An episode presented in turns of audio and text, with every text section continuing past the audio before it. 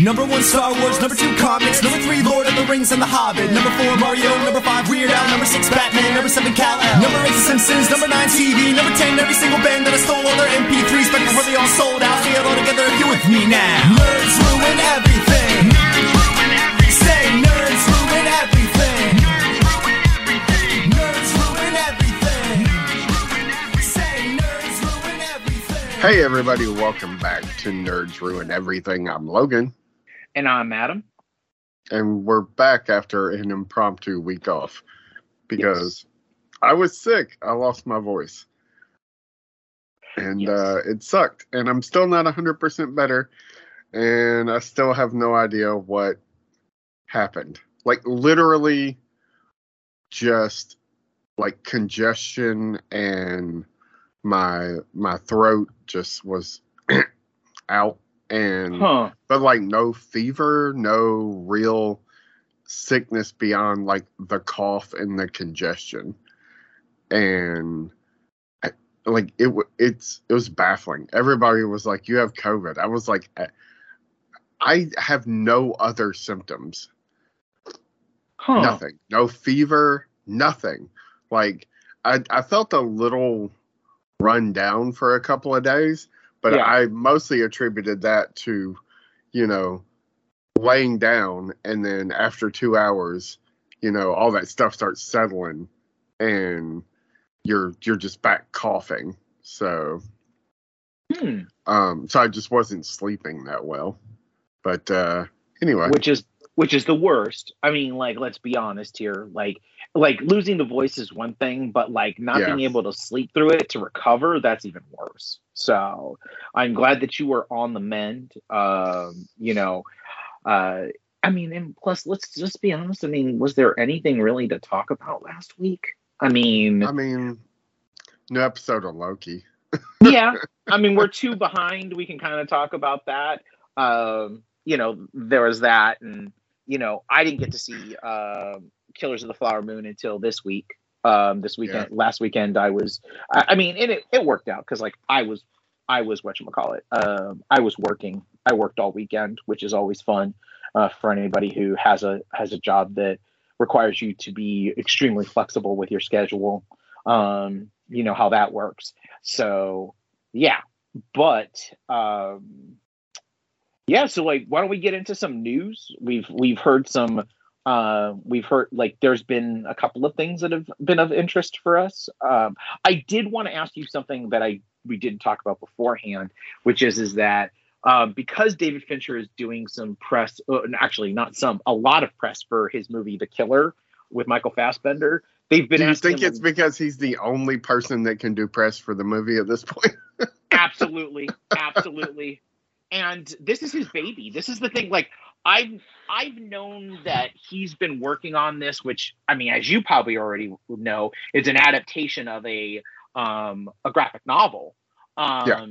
and he's been working on this for as long as the thing has been in galley so i think it's been almost 10 years now him and andrew kevin walker had worked on this um and like everything I'm hearing, it's it's either you take it or leave it. It's either kind of a brilliant piece of kind of like his like everybody, and he has said it, and he has admitted this that this is his like answer to what happened with Fight Club, and like you know like how the wrong message was taken from Fight Club, and this is kind of like his his Andrew Kevin Walker who worked on the script with him.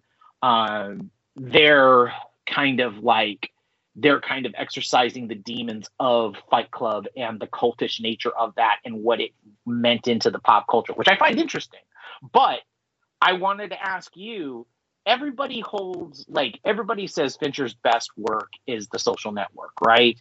And now that's coming out that him and Sorkin have started to, like, kind of discuss a follow up to it, not a sequel necessarily, but like a follow up because of all of the very interesting things that had happened in the like you know in the 20 years that facebook has been around um the second half of it. Um what do you think of that? Do we really need a social network part two? Um is that I something mean- that you're even interested in?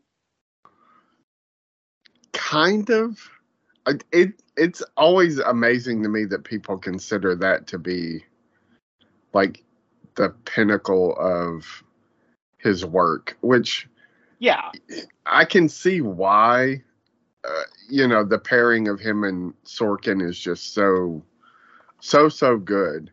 yeah, But, and I can understand the temptation of like following those threads to where we are now. But Mhm. like, it, it, it's, um, I'm going to make a weird comparison. It's a lot like what happens at the end of Loki season one because Yeah. those threads are so vast. Like, how do you? There's no there's no real through line No. because it, it branches out into so many different things, and you know, it- I I just don't know how you streamline that into something. Now, that said, if anybody can do that, it would be Aaron Sorkin and David Fincher. Um, absolutely. Uh, you're so- actually working on something. You're working on something for the site uh, that's Fincher centric for one of your moving pictures. I, I will just leave it as that. I won't talk. Uh, I won't talk about which movie you're you're talking about, but it's the one that's the most fascinating to me because it's a big. It's the biggest what if of his career. Um, Yeah. But like, yeah, it's interesting because like, like I was talking to somebody about Fincher recently because they saw the killer and they were talking about the kind of like the similar thing. It's like like the social network should stand as it is. It's not his greatest work. That's Zodiac. But if they I was were, I was going to ask you what you thought his greatest work was. Uh, I I, I need to rewatch. It's it's funny because Spencer rewatched Zodiac this week and Uh-huh. was texting me. He was like, "This movie's just so great." Like I I haven't seen it in ten years. I mean, you know, it's yeah. It, I would say it's a tie between like it's his two serial killer movies. It's Zodiac and Seven. Like Seven, like the head in the box. You just like I don't know. Like like I always feel like Fincher is kind of like the R equivalent to um, Kubrick, but a little bit more cagey, a little less like a little bit more open to the public, if you know what I mean. Um, a little bit open to like uh, like uh, not not a little, a lot more kind of like conventionally like social. Um, but I feel like Seven and Zodiac feel like movies that are what Fincher feels like. And I know this sounds very weird, but he's like he's a humanist, but he's also an anti-humanist. Like, and I feel like Seven and Zodiac are like the yin and yang of his career and are like his best movies. Like, I can't separate either one of them, right? Because they're both about serial killers. They're both about humanity. They're both about folly of human nature um, and obsessions. Um, Yeah. And I don't know, man. Like, I I fucking hate that Seven has that one shithead in it. But fuck, when they when those three are in the car, it's literally like humanity is having a conversation. And I've seen it recently. I, I actually went back to it um, earlier this year, and it's the hardest watch I've had recently. Like it was interesting because it was just so. It's such a, it's such a pitch black view of humanity. Um, that I, as a kid, I was like, "Fuck yeah, it's a kick!" Right? It's almost like it's it's very much like a Clockwork Orange, um, which as you get older, that movie fucking changes on you. And Seven changed on me. It went from like this. It went from like me having the point of view of the of the Brad Pitt character to me having the view of the Morgan Freeman character, which was a very interesting, like you know, uh, interesting kind of uh, reaction to it. But yeah, I'd say Seven in Zodiac, like between the two. Social Network is like a distant, distant, distant third, um, followed by. I mean, I have to say Fight Club, even though it's the like the most toxic movie around, right?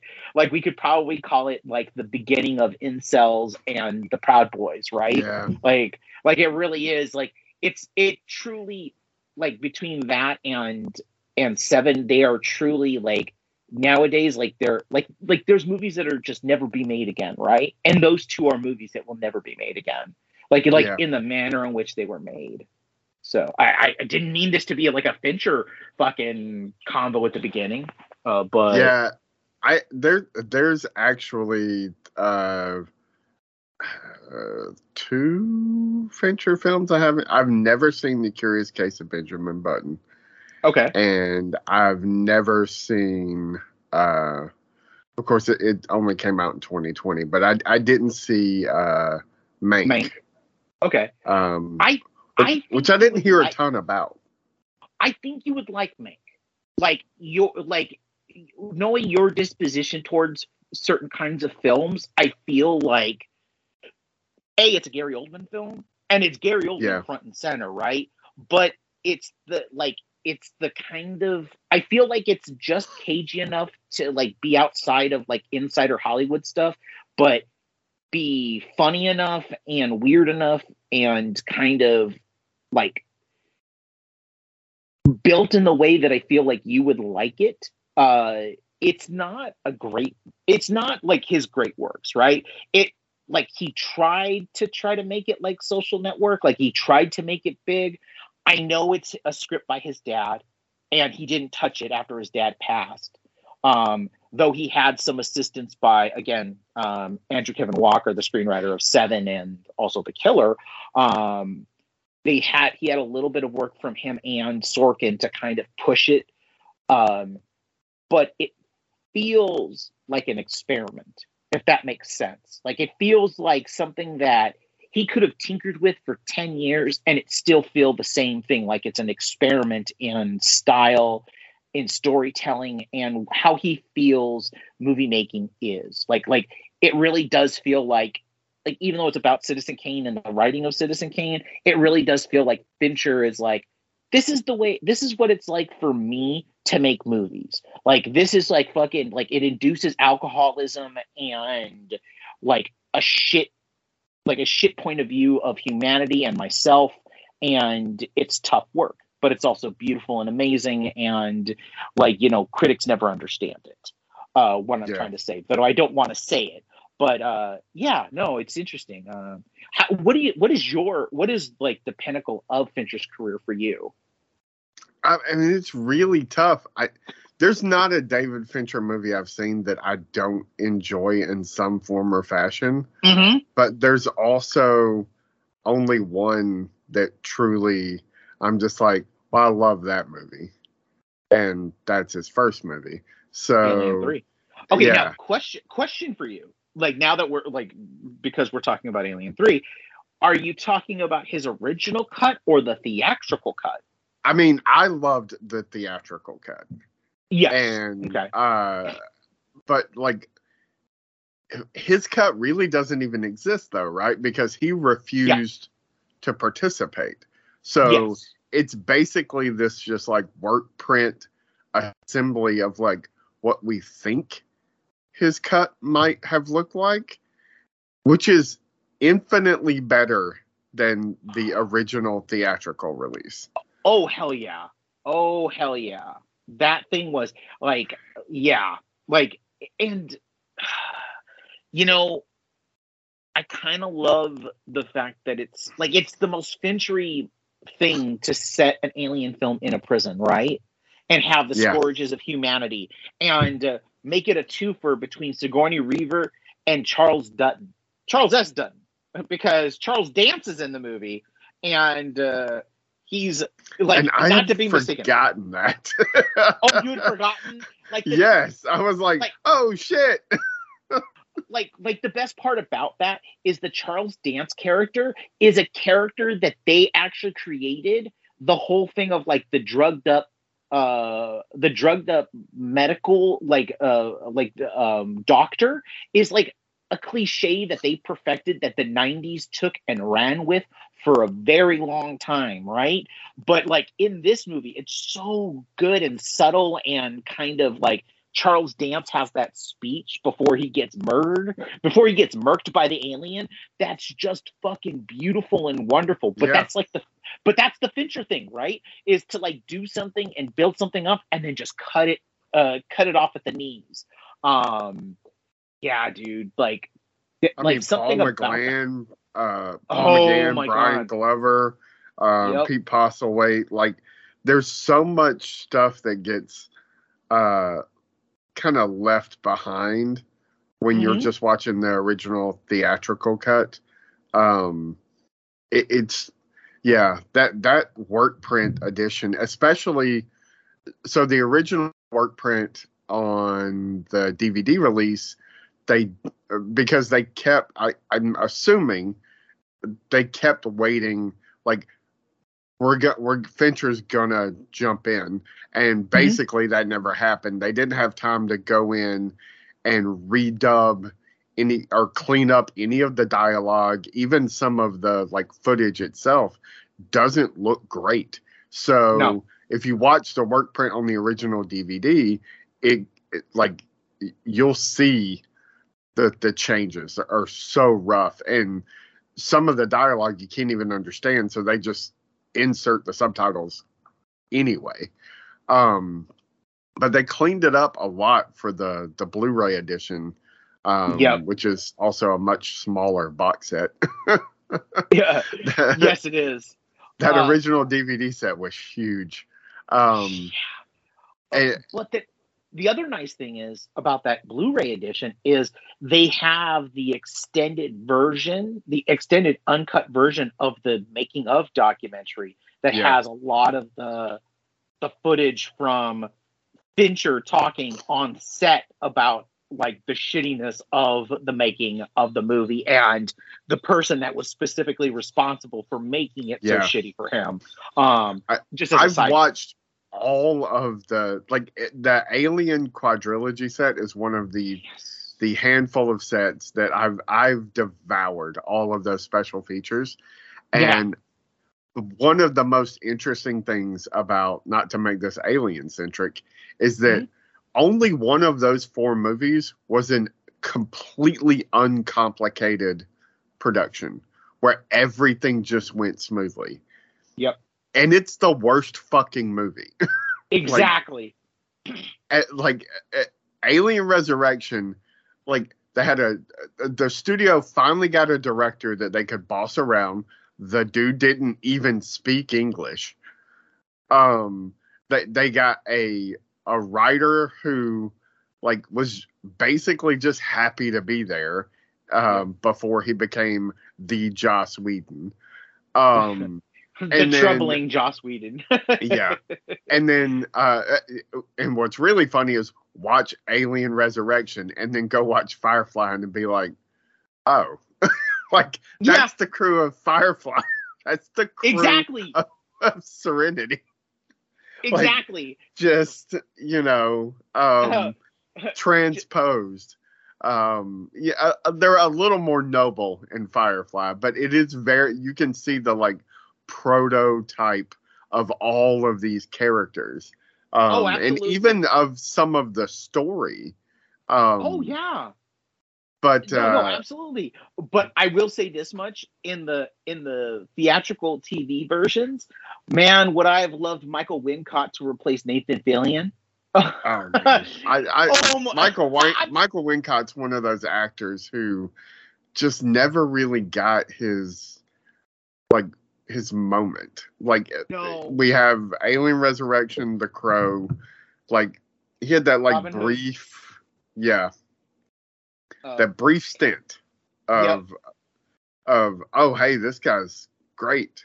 And yeah. he just, you know, never took off like he should have, you know. not he really didn't and then it's kind of beautiful because like he's in an alien movie he's like he's like this guy who was like alan Strange Rickman Days. Jr. That's the other one I was. Oh, yeah. About. Yep.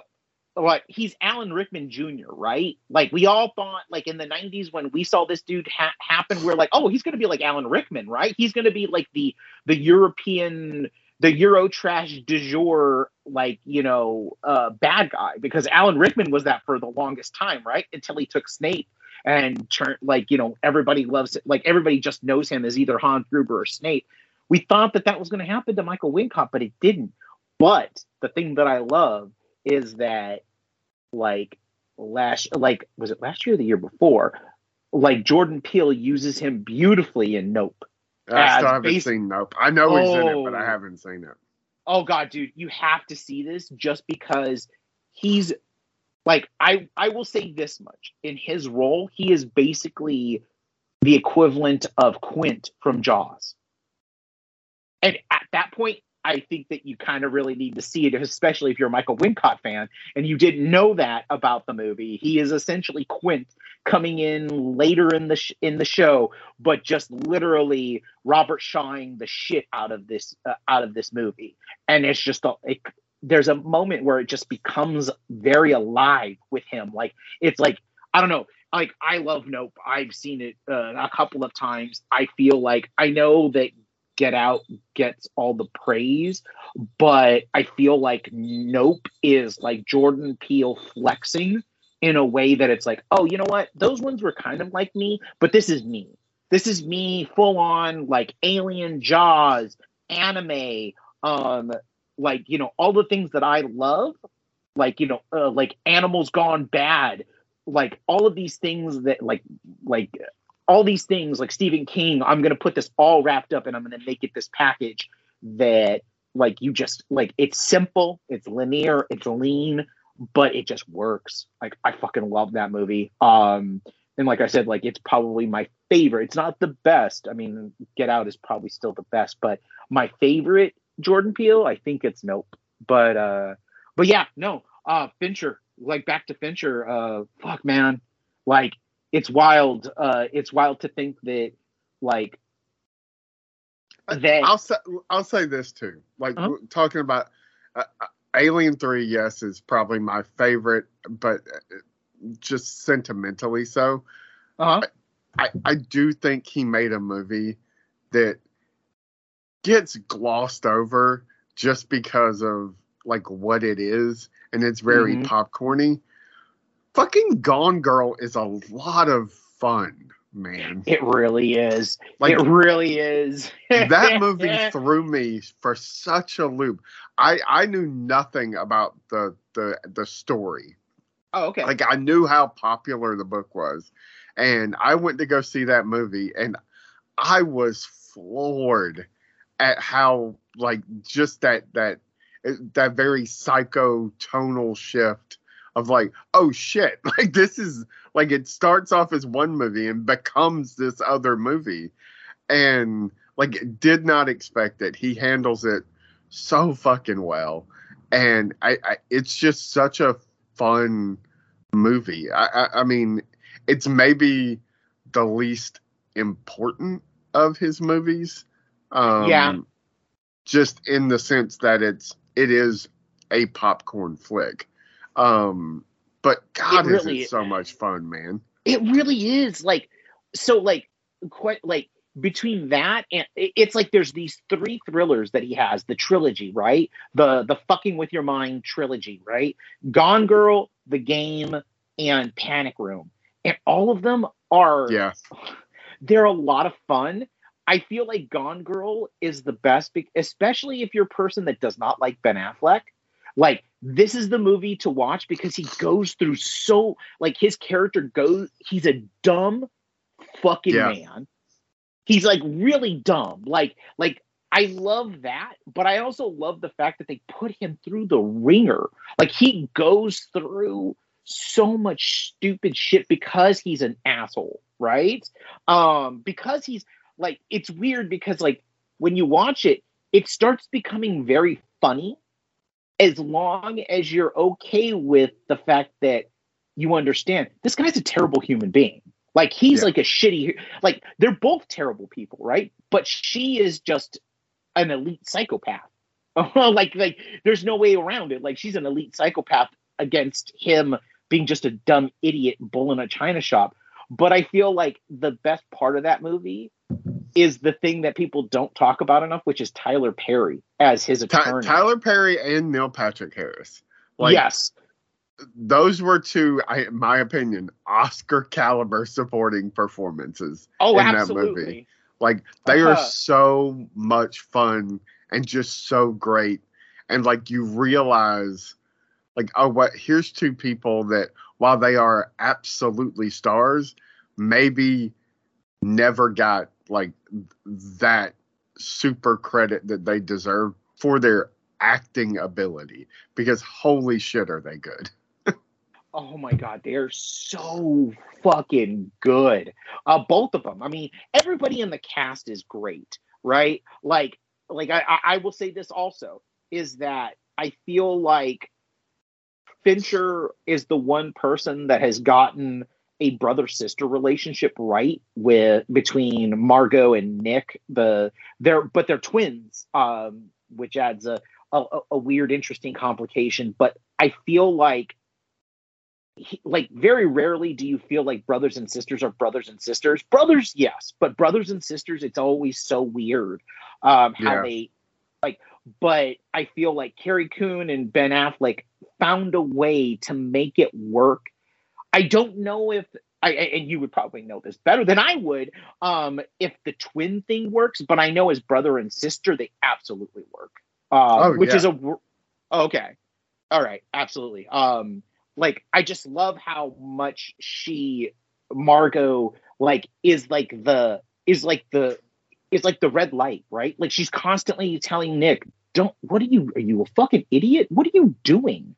Like this like I've had conversations with my sister and pre from previous relationships that were exactly the same things that Margot and Nick talk about.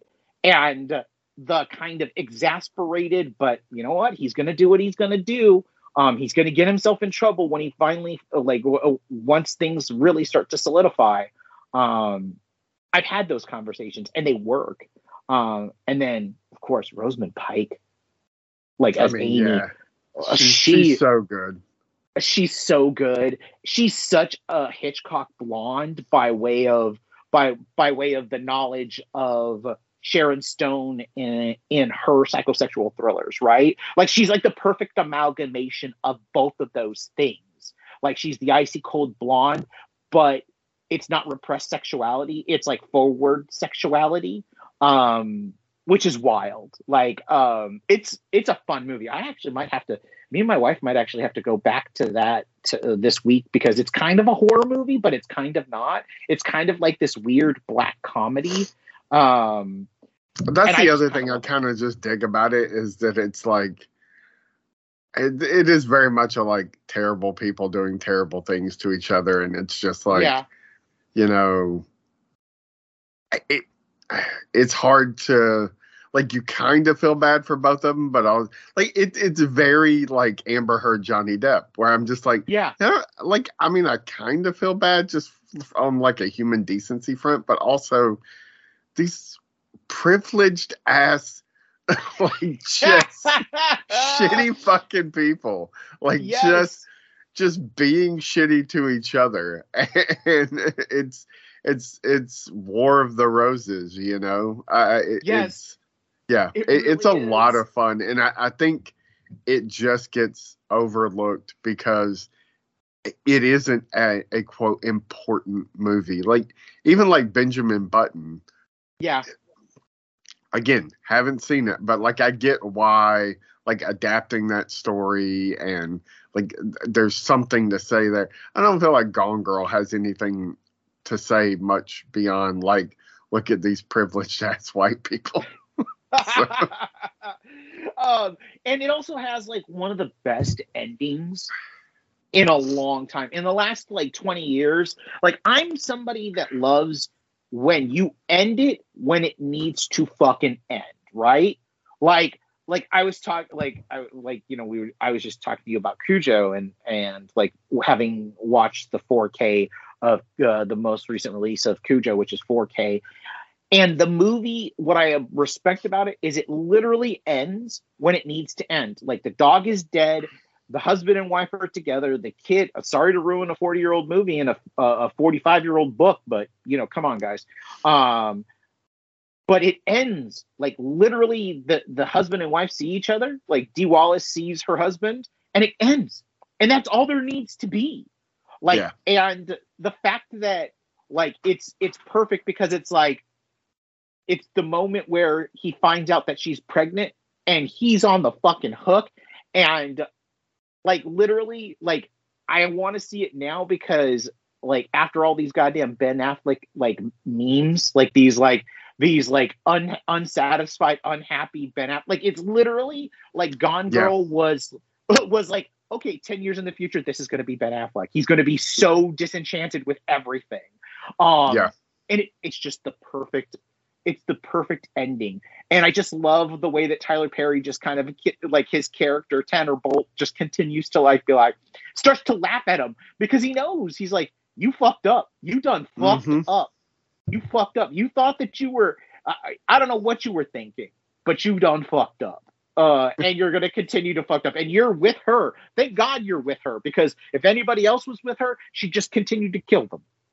You Yep. know, um, it's such a it's such a fantastic movie with and the thing is is that it's the thing that i love about okay so like the thing that i love the most about fincher films is not the visual style it's not the the pitch perfect screenplays it's the fact that he casts perfectly because everybody in this movie is like perfectly cast. Like somebody like patrick Fu- fugit that never gets any kind of screen time in anything now was perfectly cast as a cop but he's not your normal cop. He's just like a, a regular old detective right? Like he's just he's a but the way that he brings the kind of utility and good naturedness that patrick fugit fugit brings to a role is kind of great. The same way that like you who casts missy pyle as nancy grace right Yeah, but it makes she's so good. It's like she's it, it so is fucking when you see her do it, it's just like,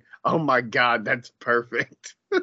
Uh, exactly. Or en- Emily Ratajkowski uh, as as uh, as Ben Affleck's like student like fuck buddy. Like she's perfect.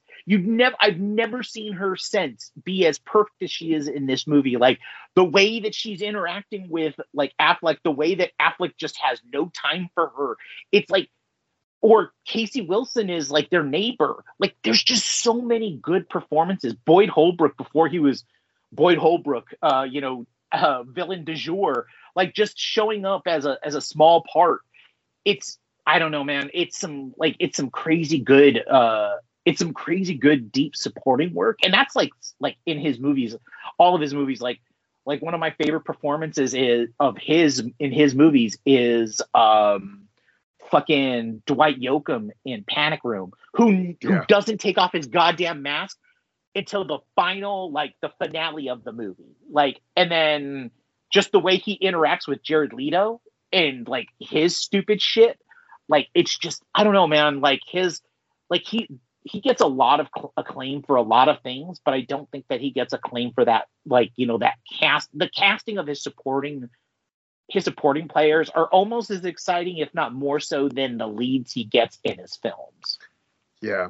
I, I I agree with you. Like Panic Room would be the other one I would point to and be like, people sleep on that. People talk about the the, the game enough that I, I feel like it, it it gets the credit it it more or less deserves. But like Oh, Panic yeah. Room, I don't I don't think ever really did. Um, maybe because it wasn't like a super box office uh, like a blockbuster, but uh, I know Gone Girl was fairly successful, but it Yeah. it's easy to just be dismissive and be like, yeah, but you know, like it's that book adaptation and it it just is what it but like those movies are so especially Panic Room and Gone Girl. I, they're Yeah. just so much fun and so like I I don't know, like by the time you get to the end, it is kind of funny. Like Panic Room less so. It's not really funny. It's just very like haha jokes on you. Yeah. um but uh yeah, th- that that's another one that has such a good supporting cast. So um yeah, no, that, anyway. that really is. But uh, I'm yeah, excited to see the Fincher. killer. So I am too. Like I tried to I tried to get into a screening um because there there's like like three places that are showing it in LA. Like fucking Netflix, man, with their like I will say like Apple T Apple, thank you for making uh for pushing uh Killers of the Flower Moon into screens and multiple screens so it makes it easy for us to to see it. Like the killer I uh, like like the three places that are having it are all sold out. Like I can't go see it. Like I have to wait for the movie to come out on uh, um on Netflix, and that kind of sucks. Like especially when you want to kind of see something in the big screen. Um, But Yeah. anyway, um, we will probably definitely have a discussion about uh, about the killer once it's uh, released on. I think it's November 10th, the week of November 10th. So it's coming up. Um, uh, and we've already set the field for uh, we've already set the field for for our Fincher discussion. Like we've already had a, a mini Fincher discussion. So, um, but I guess maybe some news. we're we're so. I mean, the, so- there's the Daredevil thing is really, I guess, the biggest news, and I mean, it's not a huge surprise, I guess. no. Um, that I, I they're retooling the entire series. It's probably going to get pushed again Yep. to uh 2025, probably. Um, if not late like- 2024, early 2025, maybe. Yeah. Uh. Um, just like Snow White. Snow White got pushed a year. Um, Yeah. Which picture's creepy. Uh, they really just don't like if you're gonna do dwarves, do dwarves. Don't do CGI ones. I'm sorry, like like that was terrible. Like she looks perfect. Ra- uh, Rachel Zegler, like I have no qualms with her being Snow White, right? Like she looks perfect and she's got a beautiful voice. She'll be fine. It's those CGI like dwarves, but um, that's neither here nor there. Um, yeah, like the I like the idea that um that maybe they've they have found like another directing duo. Um, Benson and Moorhead are taking over the directing reins, especially because of Loki. Like, I think it's because of Loki that, like, if they became the Russo brothers of the film version of uh, the TV arm of Marvel, I would not be, I wouldn't be mad about it. Like, I don't know how you feel about them taking over, like, because Loki is very strongly, I feel like now with the last two episodes, it's very strongly them and what they do with this whole very sci-fi, timey-wimey, flat circle Doctor Who isms, but on a different weird level um, with Loki. But um, I'm very interested about what they do with Daredevil because I don't know, like, so I have to ask because we've never talked about Daredevil, the Netflix. Do you, where do you stand on that? Like, do you like it? Did you not like it? Were you like, eh? I mean, it has its its ups and downs. Overall, I think it's very, very good. I Okay. I think if you put if you stack everything up on top of each other, it, it would go probably. I think the two seasons of The Punisher are Mhm. great, like just absolutely great, like top to bottom. Then Daredevil, which has some ups and downs. Then uh, Luke Cage, which I think is extremely solid throughout, but has some moments in the middle of each season that are eh. And then, of course, Iron Fist is absolutely terrible. Um, and then the the crossover is just not very good at all.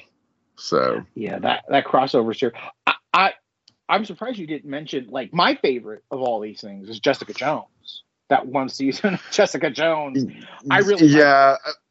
uh, It to me it stands outside a lot of that.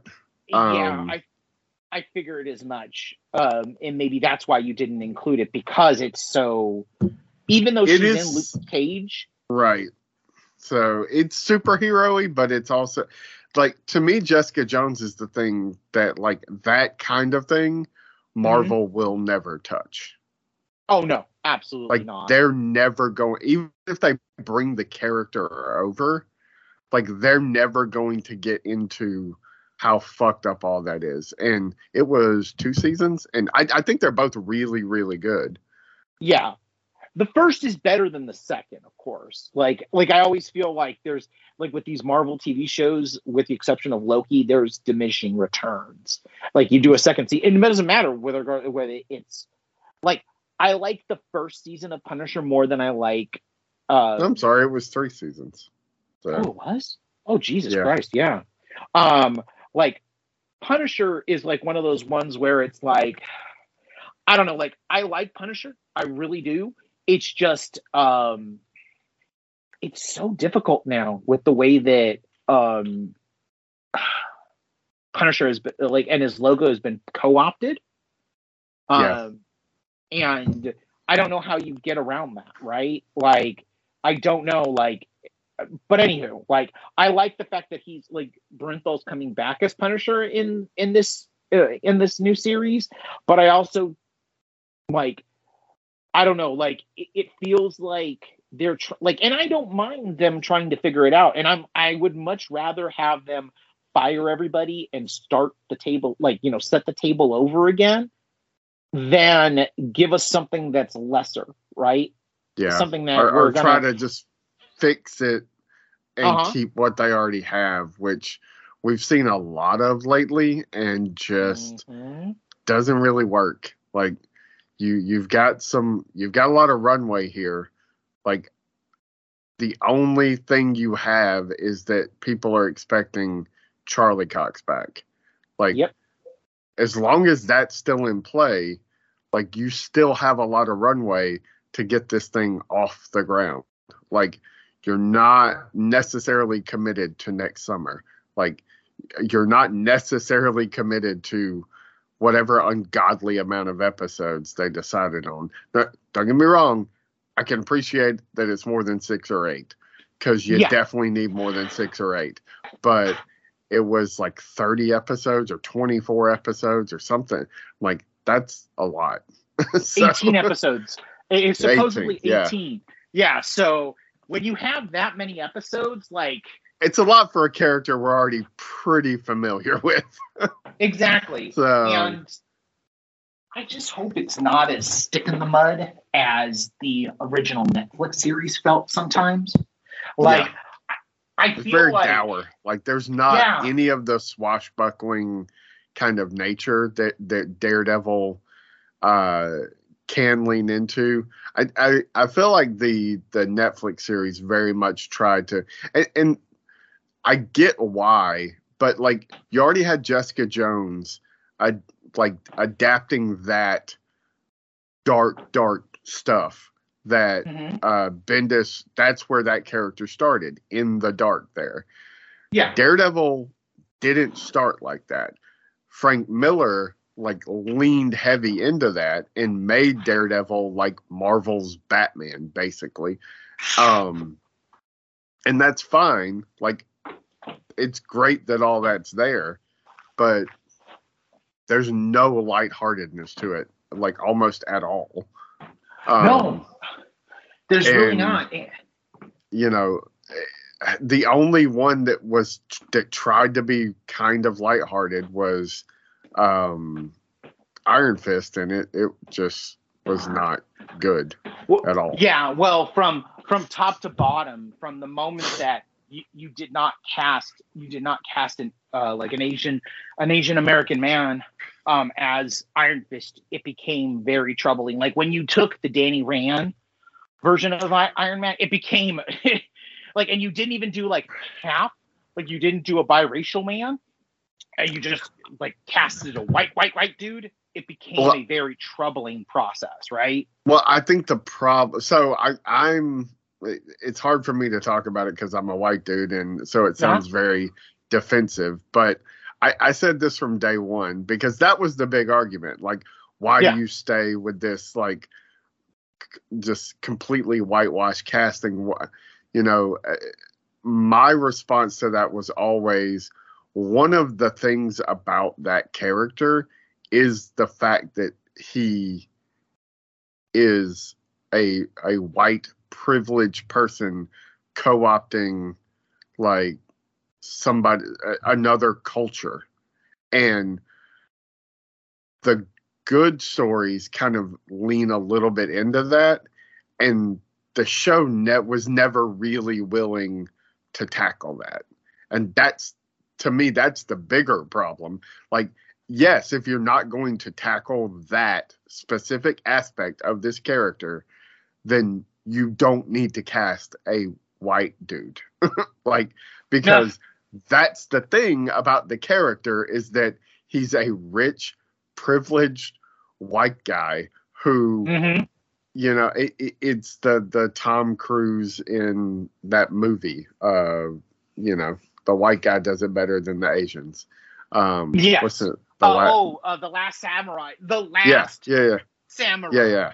So you know, and and you, there's just no it- no addressing that. Like nobody is ever like, you know, this doesn't belong to you, man. like,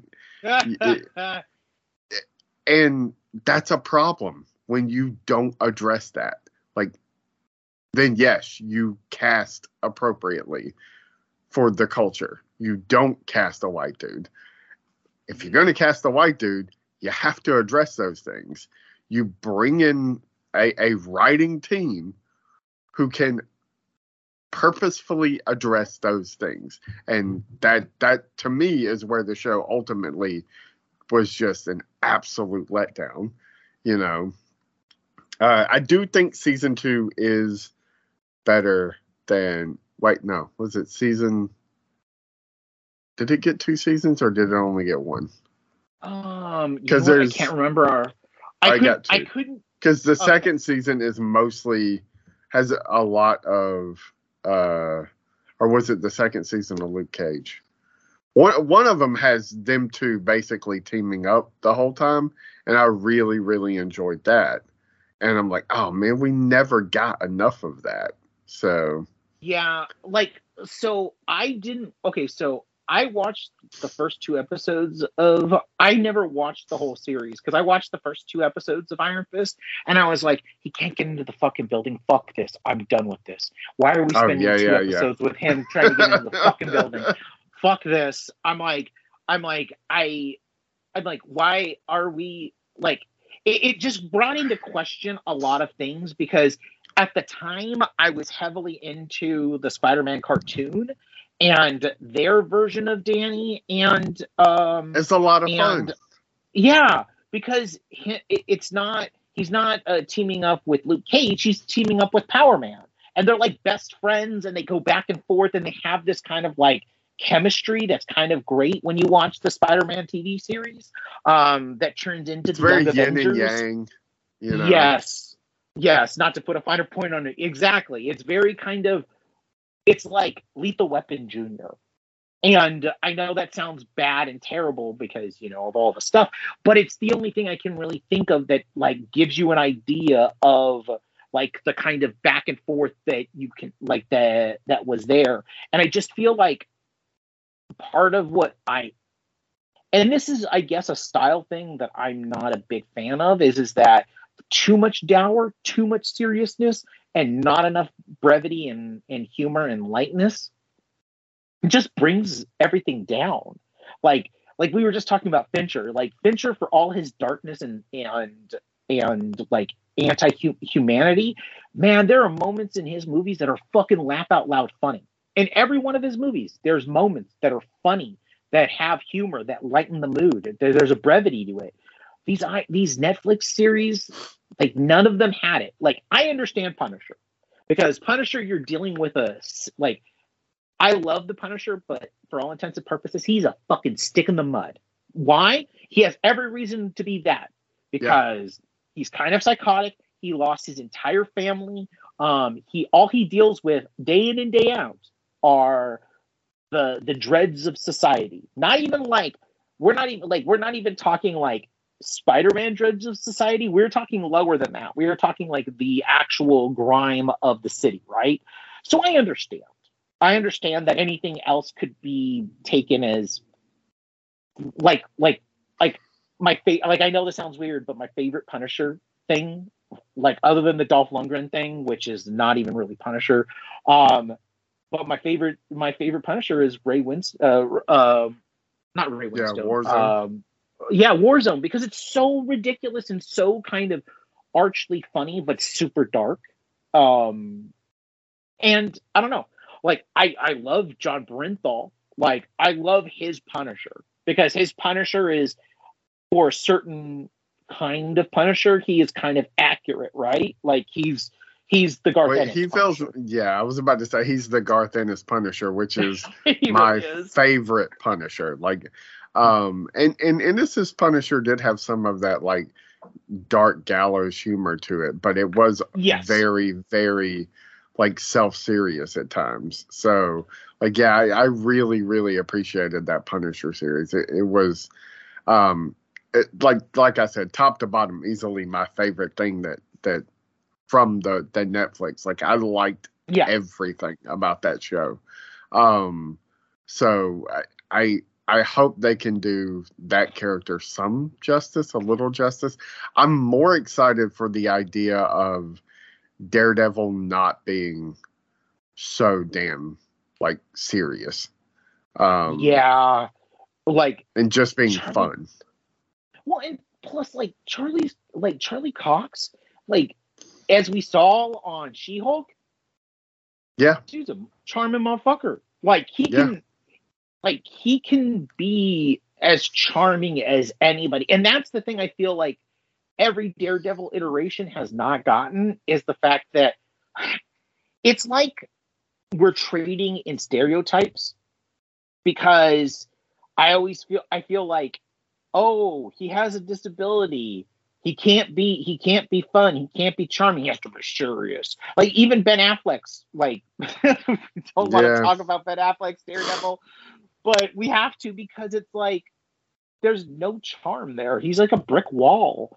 Like everybody's like a brick wall. Like they tried to force Charlie Charlie Cox into that in in the Stephen Knight versions of Daredevil, which like come on, like ha- let him have a little fun, not like let him smile, let him go, like you said, like the swashbuckling aspect, the whole like Douglas Fairbanks or Errol Flynn is gone, and that's kind of what I loved about uh, Daredevil when I read him. Like I wasn't a big fan of the Frank Miller, even when I was a kid, because it was just too.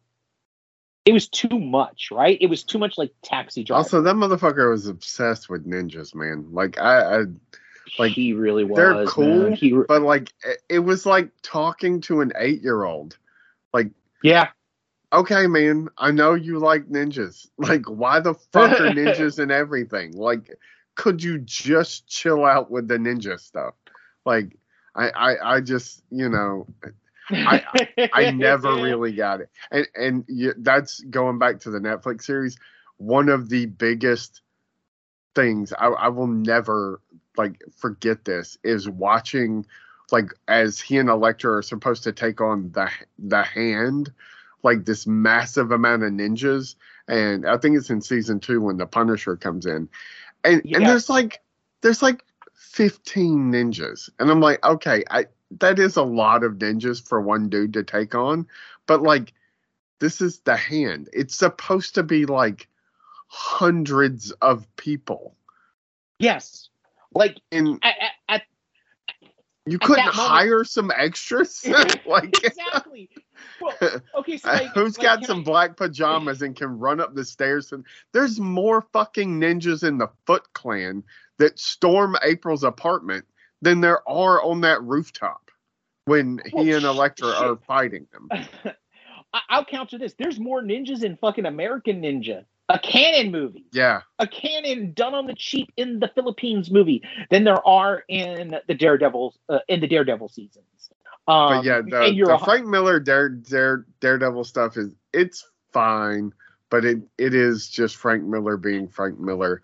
Like if you get into like some of the more recent stuff, like ex- especially Mark Waid stuff with Chris Samnee, uh, like it it has that old school swashbuckling feel, um, and I I really just want something that's fun, like a la She Hulk. Um, you know, on, on, uh, of course, I wanted to look a little bit better. I I loved She Hulk, but yeah, that it it needed some more time in the oven for sure.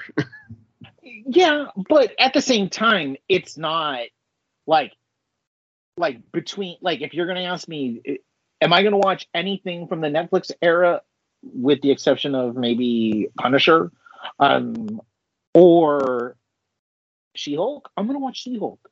I really am Yeah. because it's such a trudge to get through those things. Like, how do you make how do you make Foggy an, an interesting character? Like, how do you make anything that happens? Like, how do you make how do you make Elektra a non-fascinating character? and somebody that you don't like that you bring in maybe once or twice in the sh- in the show season that you're trying to do the Elektra storyline, right?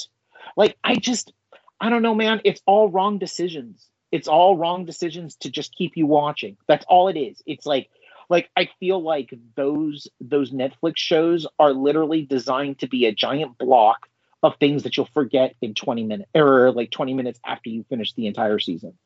Like Yeah. and that's terrible. And I know there's a lot of fans for it, and they're the, probably the same fans that love the Snyderverse because it literally, like, it literally feels like they're tr- they're more inspired by Zack Snyder's 300 or Zack Snyder's Batman than they are from anything in Marvel. Yeah. I mean, I don't know. Like, though there are room, there is room and space for that, right? Like, I wish that, like, they, it, it, it feels like there's only, there's like, it's like all of these shows are 60%, right? And I just needed an extra 40%. Like with Luke Cage, I really needed it to be set, like, I really needed it to be, like, it kind of starts off as this kind of cool, black exploitation superhero thing like it was with like more more about like you know with more references to trouble man or um or shaft than it was like you know luke cage proper. But then it turns into this middle ground where no one's happy because it's neither neither of those things. It's kind of like this nebulous weird thing that has no style no nothing. And you're wasting both mike colter who i feel got who had a disservice done to him by being Luke Cage, and Mahershala Ali, who how do you get two of the most magnetic performers and it flat? Yeah. I mean, Like- there's some good stuff there, but yeah, overall, it's not. It's not great. Yeah. And I mean, and I'm not trying to be I'm not trying to be like anti Netflix TV show Marvel stuff because for a while it was the only thing that we had and it it moved like it was it was good. Like it was good, but it's it's not great and it's not long lasting. It's like everything that that Netflix does, it's disposable. And that's my biggest problem with Netflix is that it's disposable. Like for everything that Apple is, I will say this much. Apple, their stuff is not is not disposable. Like, I mean, we're gonna have a little bit of a conversation about something that's truly not disposable. But I mean, like, think about it. Like Ted Lasso, not disposable. Um, like uh, the what's the um, what's the show that we both liked with uh, Jason um, Brett Goldstein, uh, Harrison Ford, uh, Shrinking Oh, it's shrinking. Yeah. shrinking, not disposable, right? Like they make non disposable things. Like they make stuff that you go, oh, yeah, like I like this. I like this a lot. Like I want this on, I want, like, my always my key. My key to anything is do I want to own it on physical media in case it disappears? And I will tell you, I want the entirety of Ted Lasso on Blu ray or 4K. Like I will pay, I would pay a hundred bucks for that. Like a Blu-ray box, uh, 4K box that came out, and they're like, own oh fuck yeah i'm gonna own it because i don't know if it's gonna be around in 10 years and i want to be able to revisit it. Like you know like all of my favorite tv shows i have on i have a box set of right? Um same with shrinking. Like shrinking i would totally buy like individual seasons or wait for the box set if i knew it was going to exist. Netflix? I mean no not really. There's nothing in netflix except for the fincher stuff like that i would want. Like Yeah. nothing. Like and that's and that just for me ultimately that's that's me and my stuff but i'm very very interested in what's going to happen now that they've they've gone through and they go like yeah we're resetting the table. We're we're going to redo this. We're going to do this in the way that we want to um which makes me intrigued by this Not going to say it's going to work. We don't know because they still got a lot of time to do things, right? Like they, like you know, if they're scrapping everything, I mean, Jesus, they're if they're scrapping everything, that's like you know that literally is 2025, right? Because it's Yeah. 18 episodes, whatever. Um, but I'd much rather have them do that than a subpar product. To which, I mean, we've had that conversation before, right? Like, Di- like Disney has a Marvel problem, and it's because it's spread too thin. Like we both have, we both have said this. That there's just not enough there, if that makes sense. Like there's Yeah. just, or like there's not enough talent, and there's not enough work being done with those individual pools to make it special. Like it's like they just didn't get it across the line. And to be perfectly honest, like them doing this is the first sign that they understand that, which is great. To me, that's great, right? Like if you're trying to make collective and meaningful steps, like like we're gonna get into I mean, would be now the good time since we're talking about uh we're talking about Disney and Marvel to talk about Loki? Um, yeah, uh, I need to there something- rewatch the. No, I need to rewatch the latest episode, but I guess spoilers for Loki. Boy, does it feel like a a reset button. Yeah. Real hard reset button, right? Like like that ending is something else. Like I'm not gonna like I like wow, like that was I like mean, is there any chance that they're jettison? They're gonna jettison Kang altogether? I think so. I think there's a strong possibility that that's what's happened. Because okay, so like behind the scenes, um, there's a movie that Jonathan Majors is right. in that I Oh, should say ahead. Jonathan Majors, not Yeah. Kang. okay, but Jonathan Majors. Like, so there's a Yes. movie that so like like it was announced amongst all these things of delays and stuff that that Disney Fox announced. One of the things that they that was noted was that the schedule had removed Magazine Dreams, um, which is his movie that supposedly was supposed to be like an Oscar, like friend of the show Scott Phillips. Um, me and him have had talks about this movie. I, and he said like this is something that will get him an Oscar nomination. Though now with the context of everything that's happened recently with him, he's like this literally is like the the movie that becomes the reality of the the the actor's life. And I was like, "What?" He goes, "Yeah." He's like, "If they release it now, like it could be the death coffin for him." So they've taken it off the schedule, right? Like they like Fox paid a fortune for this movie. I think it was like 10 to 25 million dollars. I can't remember what. But they paid a lot of money for this movie because they were in the Jonathan Majors business, right? Because Disney was. They've taken it off the schedule now, which makes me feel like like they're going to shelve it. They're going to take a loss on it. And although maybe they'll release it in a couple of years um, after the recovery of Jonathan Major's career, but I feel like this is like, I don't know, man. Like they kept really quiet about the Loki stuff, and now with that ending, it's like, I mean, like even my wife was like, "Are they gonna fucking kill everybody?" And I'm like, "No, they're resetting it." And then it was just kind of like, "Oh shit, are they resetting it because of Majors?" And they they already got ahead of it. Um, yeah, like it's very weird, right? Like it's it's kind of like a weird thing to see happen. Um, Yeah. like because like it ends in a very big cliffhanger way, right? Like this is the cliffhanger, like this is the mid-season cliffhanger. Like if they had taken two weeks off or, or like a month off and then showed us the next four, I would understand, right? Um, but they're not. It's kind of like, wow, like is it getting reset? Are they gonna do that? Do they have somebody already cast and we just don't know it? Um, it's a lot of questions. Um, I mean, the weirdest part about this is like and we haven't had a chance to talk because the, the last two episodes have been jonathan major centric but the thing is is that he is so fucking good in these two episodes and Yeah. it's like i know what's happening. I know what like is going to probably happen.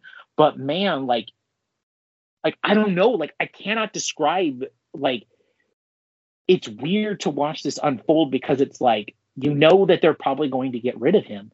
But then you know you watch this performance and it's like it's not like johnny depp where it's a lot of like finger waving in front of the hands. And so it's like it's not like a performance. And then it's like you can excuse like get the fuck rid of him. Please get rid of him. Um it's like it's genuinely good work. It's elevated and it's elevating everybody else. And to which it's like oh shit. They're to get rid of this guy. I mean regardless of it it's this season but it's they're to probably get rid of this guy. And this guy is probably like the like like marvel is always known for their casting right? Like this casting regardless of like if you take away the troubling nature of him and you look at this casting this was a this was like the biggest bit of brilliant piece of casting that you could possibly do because it literally solves the complaint of like the uninteresting bad guy, right? Right. Like like everything that he's done on this show has been like it's all been relegated to this and then like Ant-Man Quantumania, I mean, I don't know. But even in him in that, like him playing basically Darth Vader and Emperor Palpatine in that he conforms to that and he does that well, right? I don't know, man. It's a very it's a very weird situation that we have on our hands because I think you're right. They're gonna re- they're gonna reset it, and we might have a completely different person playing Kang than the person that was was cast. And is that a good thing? Like quality wise, can you get? I mean, I guess it depends on who it is. Like, yeah, the uh I forget the actress's name, but the, Ravonna like, yeah. if if somehow there's this hard reset and she becomes Kang the Conqueror, like that's interesting, and I think she's great. So, okay, um, but I, I mean, I don't know. I guess we'll find out next week what they're gonna do. Um, yeah, I think it's interesting that the critics got the first four episodes as screeners. So yeah now we're kind of all at the same point. I also think it's really interesting that most of the early buzz was like, uh, yeah, Marvel has completely lost their way. Meanwhile, I'm watching the show week to week going like, what do you like? This isn't bad. Like, I, I don't know what no. y'all are talking about. It's good. Like, it's well acted. It's interesting. Yeah, there's there's a little too much of the like mumbo jumbo like uh, explainy whatever bullshit they have to do um, to get to the plot. But like, I, I don't care about that. Like, I'm having fun watching Mobius and Loki, like, just pick at each other and you know give these like grand speeches or or just eat pie or i'm like i don't know i'm having fun um yeah and and the only anxiety i have is the jonathan majors of it all like what what are we going to do? Um, because yes. like in in like Marvel has seemed to have wanted to just wait because the trial is in November, right? Yep. They seem to have just wanted to bide their time and see what happens. Um, but you know, maybe we're wrong. Maybe they were just like, well, we're gonna let the show speak for it, and everybody will know, you know, what what we think about the situation and what we're to do about it uh, when you know they see the the final product. But I, I, I could be completely wrong about that too. So um, I was like, it's like okay, you you end your mid season finale basically just being like, oh well, yeah, the the uh, the loom exploded and uh, all of time is just like it is is a disaster. Yeah. yeah. Like like what? That's a bold move. Like there's no like it's weird because it's like there's no um put it um th- there's no warning about that it just happens and this is something that happens in a Marvel TV series at the end of the season, not at the beginning or like right. not in the middle of the season. And if you think about the time, like if we look at the timeline, not the not the Loki timeline, but uh, the Loki timelines. But if we look at the timelines, it probably will match up between the trouble with Jonathan Majors and the and the and the production and how they probably shifted it so that they could get this in there so that they could do it so that they could at the end of it either revert back or continue on with whatever they're planning on doing with this reset. Um because it almost feels like it's too calculated. Like do you know what i mean? Um and i'm not sure if like you know like you said like i'm not 100% sure if jonathan majors is going to make it out of loki with his with his job as kang at the end of it. Like it, it's a very strong possibility because of the way that this movie is the way that this or the way that this tv series has been set up and everything that i'm not sure like i said i'm not 100% sure if if he's going to make it. Like like at the end of the day right? Like it's just it's too much. Like there might be it's weird to think about this right now, but like there is quite a bit of turmoil in in the world of in the world of Marvel, right? Because not only the actor strike, but you're also dealing with Jonathan Majors, your your big villain. It would be like if if Josh Brolin got into super trouble during everything that like during the first like the what would it be like during literally during Guardians of the Galaxy. Like like like where you're prom- like where you're introducing the character and it becomes an issue right? Fuck. Like what do you do? Like um it puts everything in turmoil. I mean i feel like that's also the reason why we keep on hearing these things about shifting timelines like or shifting release dates. Um they're really trying to do the hold and wait but also they have to make some decisions. So like having that kind of cagey like let's go ahead and have some exit strategies ready so that we can pivot very quickly in case we need to. I, it, it's the kind of weird like storytelling that doesn't that for this kind of thing, Loki, it's good. But for anything else outside of Loki, because of the way that Loki is set up, it's very much like like I'm loving it because of the whole like like you said, like it's the Mobius or Morbius and and Loki, and it's just like it knows that it's weird, and it's kind of like on the frit, like it's the weirdest weird stuff from Doctor Who, right? Like the weirdest weird stuff from Doctor Who is where Loki lives. Like it's like the, the TV series lives in that kind of in that kind of fun area. So you can do this kind of stuff. But if you're talking like like if it was the Marvels, we'd have like really big issues with this because there's there would be no consistency where like Loki is all about the inconsistency. At least for me. I don't know. Am I am I wrong in that? No, I think you're pretty spot on. Okay.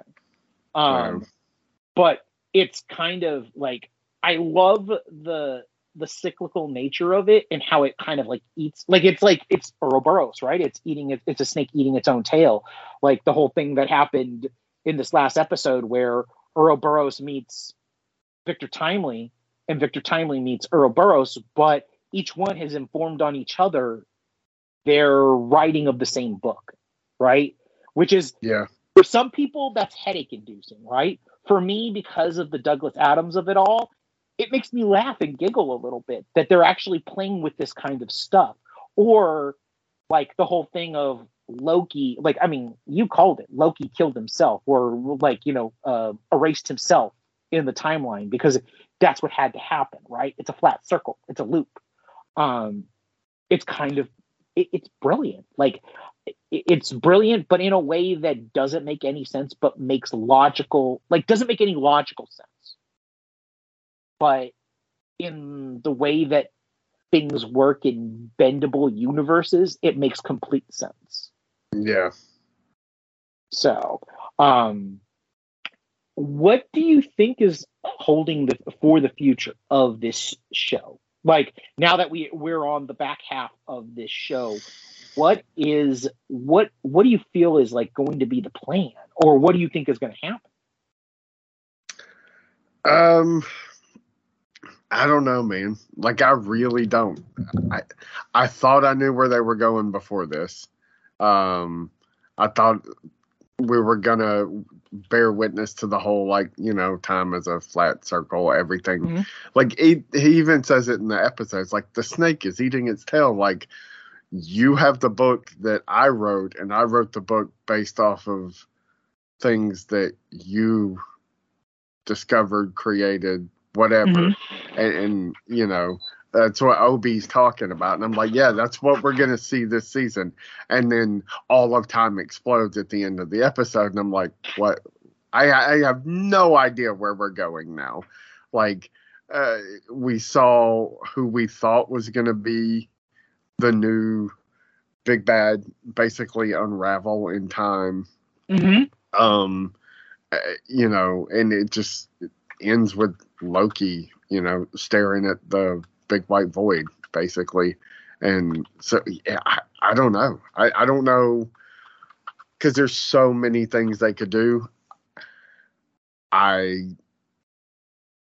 think there's a chance, like we said, that this is a hard just reset button, but I also think there's a very good chance, uh, uh, probably better than good chance that this is just this was always the plan and you know it's gonna everything's it's gonna turn into like uh maybe loki survives or maybe uh loki and uh what's her name survive since they're kind of both been pruned from the timeline and now they have to like put the team back together so they're like jumping to all these different you know times to like get Mobius back and then get uh whoever, you know, to Yeah. join their team to to try to reset the TVA or you know, I, I don't know. There's so many different things you could run with here that I, I truly do not have any damn clue where they're going. Um, and I honestly, I don't really hope for one way or the other. Um, what what what I hoped for was that we would find out that it was a giant misunderstanding. Jonathan Majors wasn't the asshole that maybe he really is, uh, or allegedly is, and you know we could kind of get this this train back on the track and you know chugging along as scheduled. But you know we won't know that until November, and Marvel may have already made its decision. So, Yeah. you know, we might Yeah. find out next week. No, we might, we might, and I feel like getting the team back together might be the way that they do it, but not like, and then mm-hmm. not dealing with the Victor Timely Kang thing of it all because you've erased it, and so you don't have to worry about it, and let that be another movie or TV show's problem, which I know sounds terrible, but at the same time, like you said, like November is still a long time like it's not a long time away but it is a long time away. And loki will be over by the time the court ha- like finding his trial happens Yeah. so with that leaving it alone and leaving it for another day might be the best thing to do especially because if you if like if you're if you're wanting this if you're wanting to stay with consistency and not have to do the whole terrence howard um, thing again then this is the way to go. Like is just to hold and wait right? Because you have the luxury of it because you have an actor strike right now. Um you know you don't have to like solve it right at this point. You can sit and wait but as you were releasing something like this like loki this kind of gives you the the the in or the out right? Like so that makes sense. It also makes sense why they released it now. Like if that's the case like if we're seeing exactly what their plan is and their like ability to make a fork in the road and go well this is the this is the inflection point. This is the canon event so to speak right? Where we go right up to the to the to the decision of we keep them we get rid of them or even like we recast them like whatever it is they are allowed to do that now if this is the case. Yeah. which I know that sounds terrible that we're being very contrite and very glib about a guy's career, but I'm really not. I'm not trying to be glib about it. I'm literally just trying to, to be like, like this is something that could happen. right? And this is the realities of the situation when you're dealing with things that cost upwards of anywhere from a quarter billion to half a billion dollars. And yes, guys, like something like and like something like Secret Wars and Kang's, like you know, um, and the Avengers movies are going to cost like a half a billion to six hundred million dollars. Like it's just the way that it works with salaries and all the people that they're going to be having in there. Uh, yeah, it's going to be a big venture, and they want to guarantee, like with that kind of money, you want to guarantee that there is no that it's like the it's like Endgame, right? Where it's just people going in droves to see this fucking thing to guarantee success. And yeah. you know, this is the way that you do it. This is the way that you have to co- navigate course, making tough decisions. Um, but I really liking Loki. At the end of the day, like I, I'm having a lot of fun with this show, and they got me. Like this, like the ending really genuinely, like for the first time in a long time, has like got me. Like went, oh shit, like I'm a I'm a tether without a like I'm a I'm a person without a tether now. Like I can usually kind of figure out what they're gonna do, and I'm like they kind of left me like they cut the umbilical, so to speak. And so like I like this kind of feeling, like that I don't know what's gonna happen next week, and I'm genuinely looking forward to it. Yeah, I agree. Like I, I'm looking forward to what they do, and you know ex- excited for the possibilities, but also a little, you know, on edge about what it could mean for, you know, what we were expecting. So. No, absolutely, absolutely. Um, it, it and it's def, it's definitely, um, it's definitely going to be, uh, it's definitely going to be something that we're gonna kind of have to wait and see, right? Yep. So. So absolutely. Okay. Well. What else have you been watching? Anything? Um. Yeah. Actually. Um. I I got to see uh, Scorsese's uh, Killers of the Oh yeah, Flower Killers Moon. of the Flower Moon. Yes. Um, is it? is it good? Yes. Okay. Is it is it great? Um, I'm still trying to figure that out. Like, I don't like. I'm not one of these people that makes like you know, especially with a movie as cagey as this one is. Like, I'm not one to make real kind of uh, pejorative statements on on something until I've seen it a couple of times. I've had it literally rest in my belly for a while. I can tell you this: the whole thing of the fear of the three and a half hour runtime do not be scared of it because if you see it in the theater, you're in the hands of a master, like two masters, Thelma Schoonmaker, the um, the editor, uh, Scorsese's editor for the last 55 years, uh, and Martin Scorsese, who knows how to edit a film. So like this three and a half hour runtime does not feel like three and a half hours. It actually feels it's very much like it's the way that like the best way I can describe it is the way that Oppenheimer feels like it's not a three and a half hour movie, like it or like a three hour movie. It feel like the editing is like like just to give you an example, I feel like the editing race this year is going to be between Oppenheimer and Killers of the Flower Moon because they are the quickest three hour movies that I've ever experienced. Like like I never once looked at my watch, which is I know something that seems kind of crass, but at the same time, you know, I've been in three hour like you you we both have been in three hour movies where we're fucking looking at our watch like, damn, what the hell's going on here? Why is it three hours? Yeah. Um but it's it's not like a movie that you go and go, I, I love this fucking movie. It's a powerful movie. Um it's a lot of it's a lot of the kind of thing that you expect from Scorsese, which means that you're going to see a lot of behavior that that is not condonable, but people are going to see the film. Like the thing that I find very interesting is the whole thing of like complicit complicity or complicit like the complicit nature of film and how certain people feel like because Scorsese is showing what these white men did that he's agreeing with them. Just like with like you know wolf of wall street right, right? Like he's showing the power and the glory of these people which i don't think is the truth.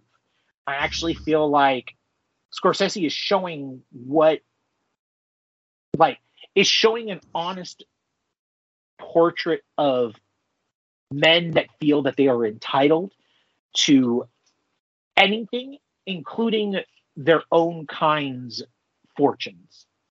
Because it's not just it's not just like a bunch of white dudes killing a bunch of uh, indigenous people, but it's also just white dudes getting like rich white people getting anybody and everybody to do their bidding.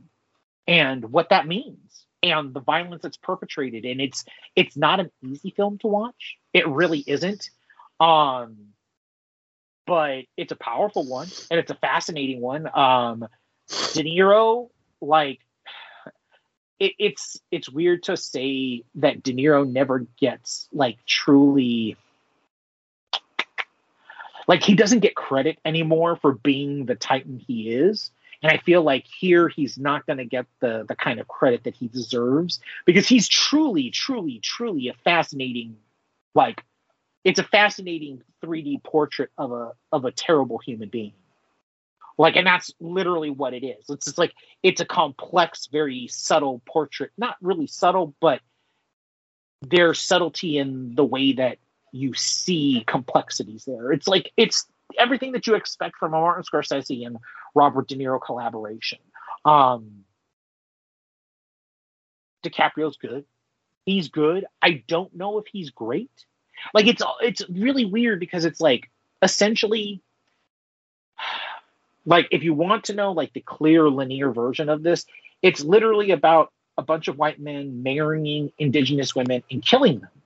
And the Leo story is how he slowly is murdering his indigenous woman or wife as much as he loves her. He is still like he is both complicit and incomplicit in the, the the attempted murder of his wife. And it's not like a it's like a Munchausen syndrome by proxy killing.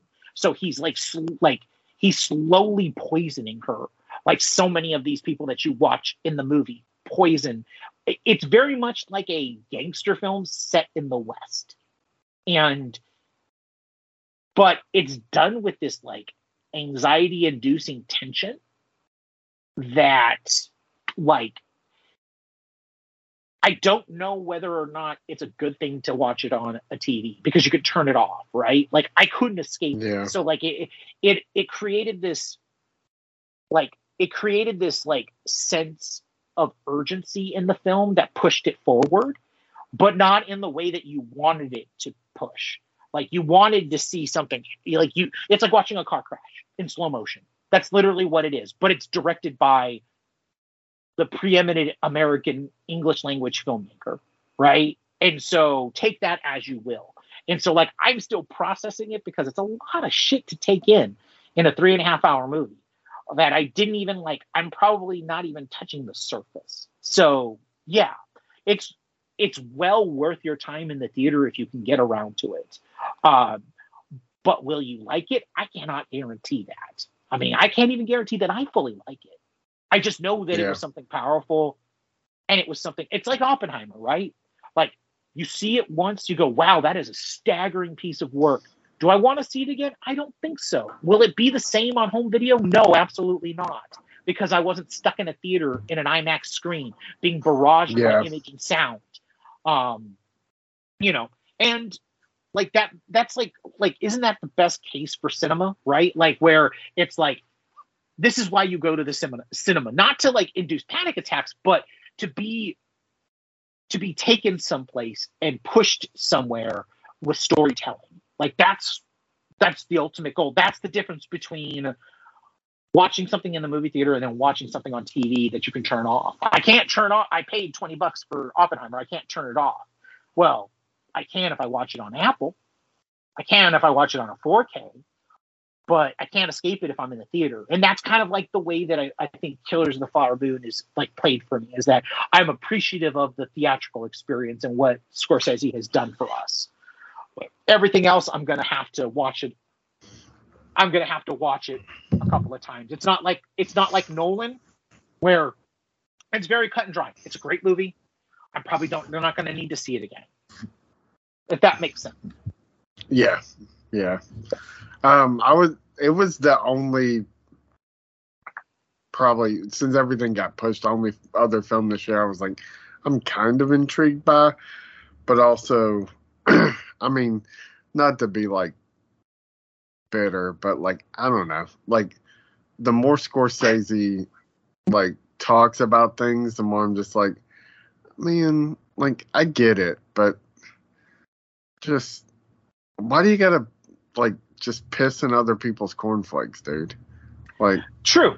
No, you're right. You're right. Like I don't I don't blame the studios, not people that like exactly. Those kind of like you know it it, it just it, it was really fr- it's really frustrating reading all those comments like you know i'm i'm multifaceted man. Like i really fucking love my superhero movies. Really mm-hmm. really love them but also like donnie darko is one of my favorite films of all time. Like the Brothers Bloom's one of my favorite films of all time. Shawshank Redemption's one of my fa- is my favorite film of all time. Like I, I, I have a whole shelf of Martin Scorsese films. Like I like a lot of his stuff, and it, it's just like the way he talks about it, it. It's just so like oh these things can't coexist, and I'm like yeah, they can. the The problem is that it's the studio system is the problem. It, it's the same thing that happened with westerns. You know, every fucking movie was a damn western. You know, like because that's what made money, and you know that that's what they had to pump out, and that's you know until people are just like, yeah, we're done with that. You know, and then yeah. in the the eighties every 80s and early 90s every fucking thing we saw was an action movie action mm-hmm. comedies man that's that's like all we watched and yep. then you know we were done with that you know and now it are are like those 80s comedy movies period you know the mid comedy they just they don't exist anymore and it and it's because the studio like you just get shoved so much shit and then you get tired of it and then they stop making money and you know and i'm sure superhero movies will get that way without martin scorsese's help. Um, but like i don't not for nothing man like if you really want to do something about it like start putting your money where your mouth is i guess. I, I don't yeah. I don't know. Couldn't couldn't you guys form your own i i mean united artists was that's like what that came from. You know, yeah. was artists being tired of like run ragged by a bullshit studio system. Like, eh, you know, I, I just, I, I don't know. It, it really, really frustrates me. And I know he's just a grumpy old man, and that's fine. But like, he's a grumpy old man with a big platform. You know, fucking Steven Spielberg is not out there going like, I'm really sick of these damn superhero movies. Like we got to do something else. Like it's not real cinema. It, it's you know, but hell, Scorsese might not think Spielberg's real cinema. So I, what the fuck do I know? So that's pretty great. Um, no, I mean, like, look, um, I feel like, I feel like, like there's there's room for everything, right? Like like that's the thing is that like don't you're right. Don't piss in other people's like cornflakes just because you don't like cornflakes, right? Like it's not do, going to get them to go see your movie. like no, it, it the guys that are going to see the shit that they're going to see, you shutting down their amusement park is not going to get them to come to your museum. It's fucking no. not. like they're that's actually they the wanted to go of it. to, to an amusement park, and you're like, but look at this history and this art and all of this shit.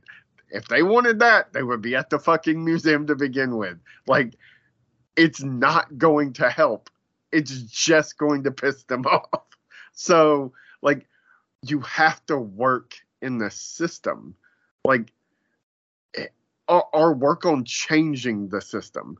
And that I agree with. You know, I I am I'm not for the death of superhero movies, but I am all for this current like oh fuck like this doesn't work and maybe we need to like scale this down a little bit and like not do so fucking much you know?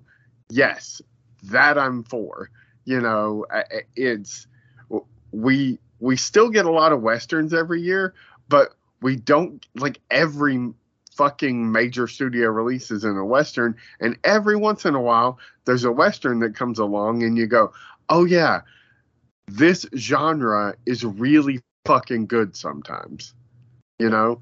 Every once in a while a comedy comes along and you go oh yeah this is really really good sometimes but too much of it is just shit so yep.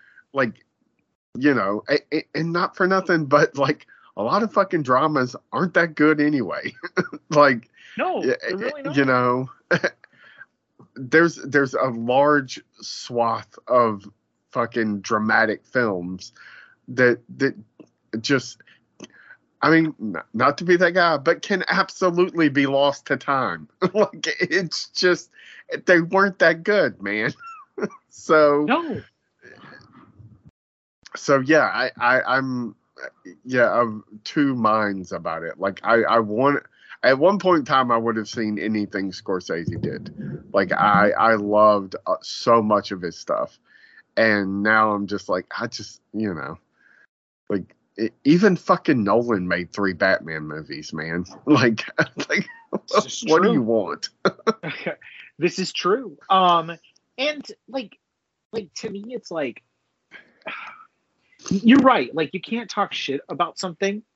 Like you can't talk shit about something and expect the people that are fans of that to come back and like the people that are like the people that are super fans of that that have been wanting this that love this you can't shit on that and then expect them to go oh yeah you know what? He's talking shit about that. I should actually i should actually go. It's like okay to make an analogy, to make it very simple for everybody, it's like it's like the guy who friend up the girl and she decides to date somebody else and you get like that person gets mad and starts talking shit about that guy it's not going to make her fall less in love with that dude even though he's a toxic piece of shit yeah it's just going to make her go oh you know what i don't need to see i don't need to hear your bullshit and lock him out. Like that's essentially what Martin Scorsese is doing. Even though like he may be the greatest like he may be the like you know he's arguably uh, like the best American filmmaker um, working right now. Like that's I say arguably, and I say American because there are very many other people right now. I feel that are working on a level that's on his level or even maybe even greater because of the fact that they're taking risks and they're doing things that are different than him like let's just not get started on on that but what i will say is is that yeah no i mean i lo- okay i love scorsese. I mean he is like one of my favorite filmmakers. He's not my favorite filmmaker but like i love i love his films. Is it annoying that he's on this this podium, yes, it is a little annoying that he's on this podium and he's like very much so, but he's very much so leaning into it. But how much is that of that is the media asking him that question, expecting the response? Yeah. And them constantly posting this bullshit. Like, I mean, to him, he probably says, "Oh, you know, like I can only imagine that when he's asked this, he's like, oh, well, you know, it's just not me. It's like a roller coaster, up and down, up and down. I don't like it." He talks so fast, but now with the way that you know people record things and they type everything out perfectly, um, it could come off like he's being defensive about it because we're constantly seeing this bullshit out there. I don't know. What I do know is is that um, of the Flower Moon is definitely worth everybody's time. Um, I mean, you know, uh, just as much as like if you want to make like if you choose to go like here's the thing. I look at it this way. If you choose to go see the Scorsese joint, great, good for you. If you choose to go see the Taylor Swift joint, good for you. I'm not going to be mad at somebody going to see the Taylor Swift's Eras tour in concert. I won't be I'm mad gonna be about, mad- about it, but please, I don't want to fucking hear about it. I'm so fucking tired of hearing about Taylor Swift. Like so fucking tired of hearing about Taylor Oh. Swift. Just Yeah, she's she's turning an uh, she's turning a likable team into an unlikable team. How how hard is that to do? Um, it's the Taylor effect, and and right? shout out to fucking Al Michaels, who when asked why he didn't comment on it, he's like, "Well, I don't work for TMZ. I'm here to talk about football." So, or whatever it was he said. Yeah, like, thank you, man. Thank you for not fucking talking about Taylor Swift and Travis Kelce. And I just don't like. It's killing my interest in football. And I, I posted something on Facebook and people got so sideways with me, man. Like people They I didn't even think were like if it had been my like teenage nieces, I would have been like, yeah, yeah, whatever. But like, I it was clearly a joke, and I'm just being a Yeah. grumpy old man. And I said, shout out to Taylor Swift for ruining football and movie theaters for me. And it was just a, a like a several of like. How did she ruin those things? And I'm like, fucking calm down, man. like, I'm not I- I- serious, but I mean, I'm close to serious because I'm just fucking tired of hearing about her. And now she's a billionaire, and that's like every news feed is like Taylor Swift reaches billionaire status. I don't fucking care about this heartbroken, rich, privileged white girl. I don't care. I, and here's the thing. Oh, the only people that care are Swifties. And like, you know, and like I'm not gonna be mad that the, like like who runs the world. It's not like it's the Swifties. I mean, it's it's the Swifties world. They're just we're just living in it, right? Um, and I'm I'm like like whatever. Like we could have a lot. Like here's the thing: is that it could always be worse. I'd rather have the Swifties be who they are than than to have I don't know the the the Snyderverse fuckers be Yeah. at the level that they're at, like the be at the level that the Swifties are at. Like there there can always be a worse demon out there, right? And I I mean, you know, I mean they're just little girls that like like are super hyper focused on I mean, Like, some no, of them I'm sorry. aren't little girls. Some are Yeah, grown ass people. they're gr- grown ass people hyper focused on on her relationships and her like i mean you know if she isn't a master a, master a master marketing genius i don't know who is. Like think about it. She's taken her career follies or her personal life follies and turned them into a billion dollar empire. Like literally like so much so that like like you know her exes have become like celeb like sub celebrities in their world right like Yeah. they're just host they're not they're not stars anymore. They're co-stars in swifty's life. You know? And it's just wild. It's just fucking wild. And like okay fine. You want that. Um is it getting into is it getting in the way of uh the nfl uh, yes and no. Um I, I feel like it's just one of those things where it's just like okay well you know. It, it's and, like, it's like any other NFL story. Yeah We both know because we watch a lot of NFL football, and, football in general, sports in general. They like their stories. Like yes they it do always helps to have this good story behind any team, player, circumstance, anything. You know, like Uh, like fucking Jim Abbott throwing a no hitter. Like it, you know, the dude has one Yeah. fucking hand. Like it, helps a lot to to generate interest when you have stories like that, and that's great. But we have also been around long enough to just be like, like there are stories where it's like I'm fucking tired of hearing about this story. Like yep N- and not not not the ones that are like kind of like uplifting about you know uh, like Warrick Dunn, uh, uh you know, and how he grew up, and uh, you know, or, or somebody you know whose parents died at a young age and they had to raise their siblings, or or you know grew up super poor and with the first NFL contract bought their mama house, and which is that's a pretty common story. Um, it, stuff like that that that's fine. And and if they talk about it three or four times during the game but like the the like truly like uh, especially the romantic shit i just don't fucking care man. Like um who was it that uh it was the college player that had the girlfriend that turned out to be fake? Uh, oh god i can't even think of what his name is but i know who exactly what you're talking about and like whole... Eh, he was duped, but like somehow it was his fault. Like the media yes. wanted to blame him, and like the girl had died, and so it was like this supposedly died, and it was like this story, and then it came out that like the girl never existed, but like he had been catfished, and like like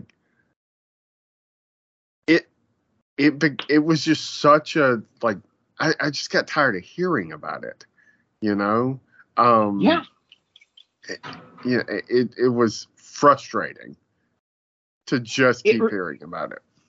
It really was because it was like it got away from what you want, which like ultimately is what the problem is with the whole Swifty of it is is you just want to watch football without any interruption. You want to concentrate on the game without distractions. Manti Te'o, Yes. Um, uh, there's actually a documentary about it on Netflix. oh Jesus! Oh, good so, uh, it's like the girlfriend who didn't exist or something like that. um, so uh, it, it's it's it's interesting after the fact, but like when when it was going on, like it, it, it just got so tiresome. Like especially before everybody knew it was like not real like having mm-hmm. to constantly hear about I don't know. It, it, just, you know, it was sad that she died, supposedly died, and then she wasn't real, and and then like it became this media frenzy. It, yeah, like you said, it just gets away from watching football, and I just want to watch football. If there's an interesting story there, then like okay, but when it becomes the only story to talk about for two and a half or three hours, it, it's you know, and you can't watch a Chiefs game because every five minutes they're fucking cutting to Taylor Swift, and it's just like I did I didn't I I could go to the theaters and watch Taylor Swift. I want to watch the Chiefs play football. uh, uh, that's true. Um, I watched something that you haven't seen, um, which apparently is going to make a shit ton of money this weekend. Yes. Which so, is a good thing. Like it's going to piss off it's going to piss off the old horror heads, but I'm okay with that because it kind of needs you kind of need this kind of disruption, right? Um I I think so. Um so I I don't know if the movie's worth the, the disruption, but so I saw Five Nights at Freddy's. Maybe the most interesting thing about this story is the fact that if you just sign up for Peacock, you can fucking watch it on your TV at home, and it's gonna make eighty million dollars this weekend. That's what they're saying, which is amazing. But it also tells it's a you, record for a Halloween yeah. uh, for like quote Halloween weekend. So yes, but okay. So so here's the thing. Like to me, and correct me if I'm wrong. This is the influence of video games. I mean, this is the second video game movie this year that's it might only be the second video game movie this year, and they've both been super fucking successful super successful. Like, like so much so that I don't like this was like so this is like very similar to the Megan story about how Pete like how like and this this all goes to Peacock or this all goes to Blumhouse, right? and Blumhouse like like my the funniest thing about this is that Blumhouse was expecting Exorcist to do the numbers that Five Nights at Freddy is doing, and Five Nights at Freddy's was supposed to do less than what what um, Exorcist is doing.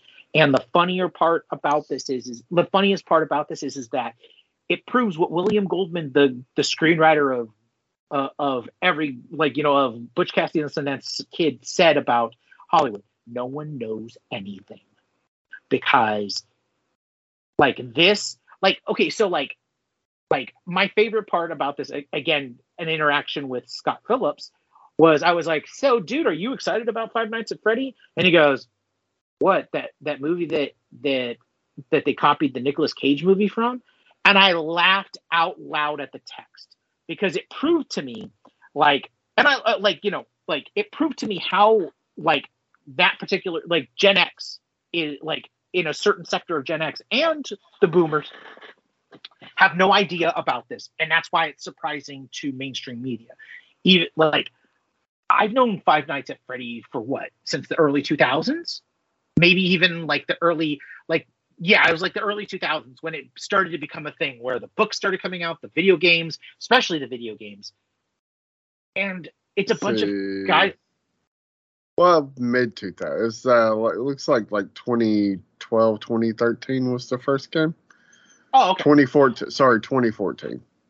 So not quite what? early 2000s. That okay, was the first so game. Yeah, mid. It's just it's because we're old. yeah, this is true. Somebody the other day was talking about 2002, and I was like, yeah, that was like a decade ago. They were like, that was 21 years ago. And I was like, oh, yeah. uh, well, like the funniest part to me is like the 2014 feels like the early 2000s. it really does. It really does. But like back to my point, like we, like we, like I know about it.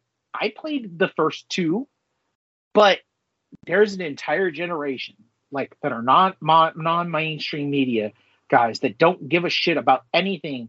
Just here five nights at freddy sees the trailer and goes holy shit this is like the video game and goes fuck it i want to see this. Horror people who again under the radar don't give a shit about what mainstream media thinks and looks at it and goes that's what i want i don't want why the fuck do i want an exorcist movie like that's the question yeah. like and it's like, no, what I really want is a Five Nights at Freddy.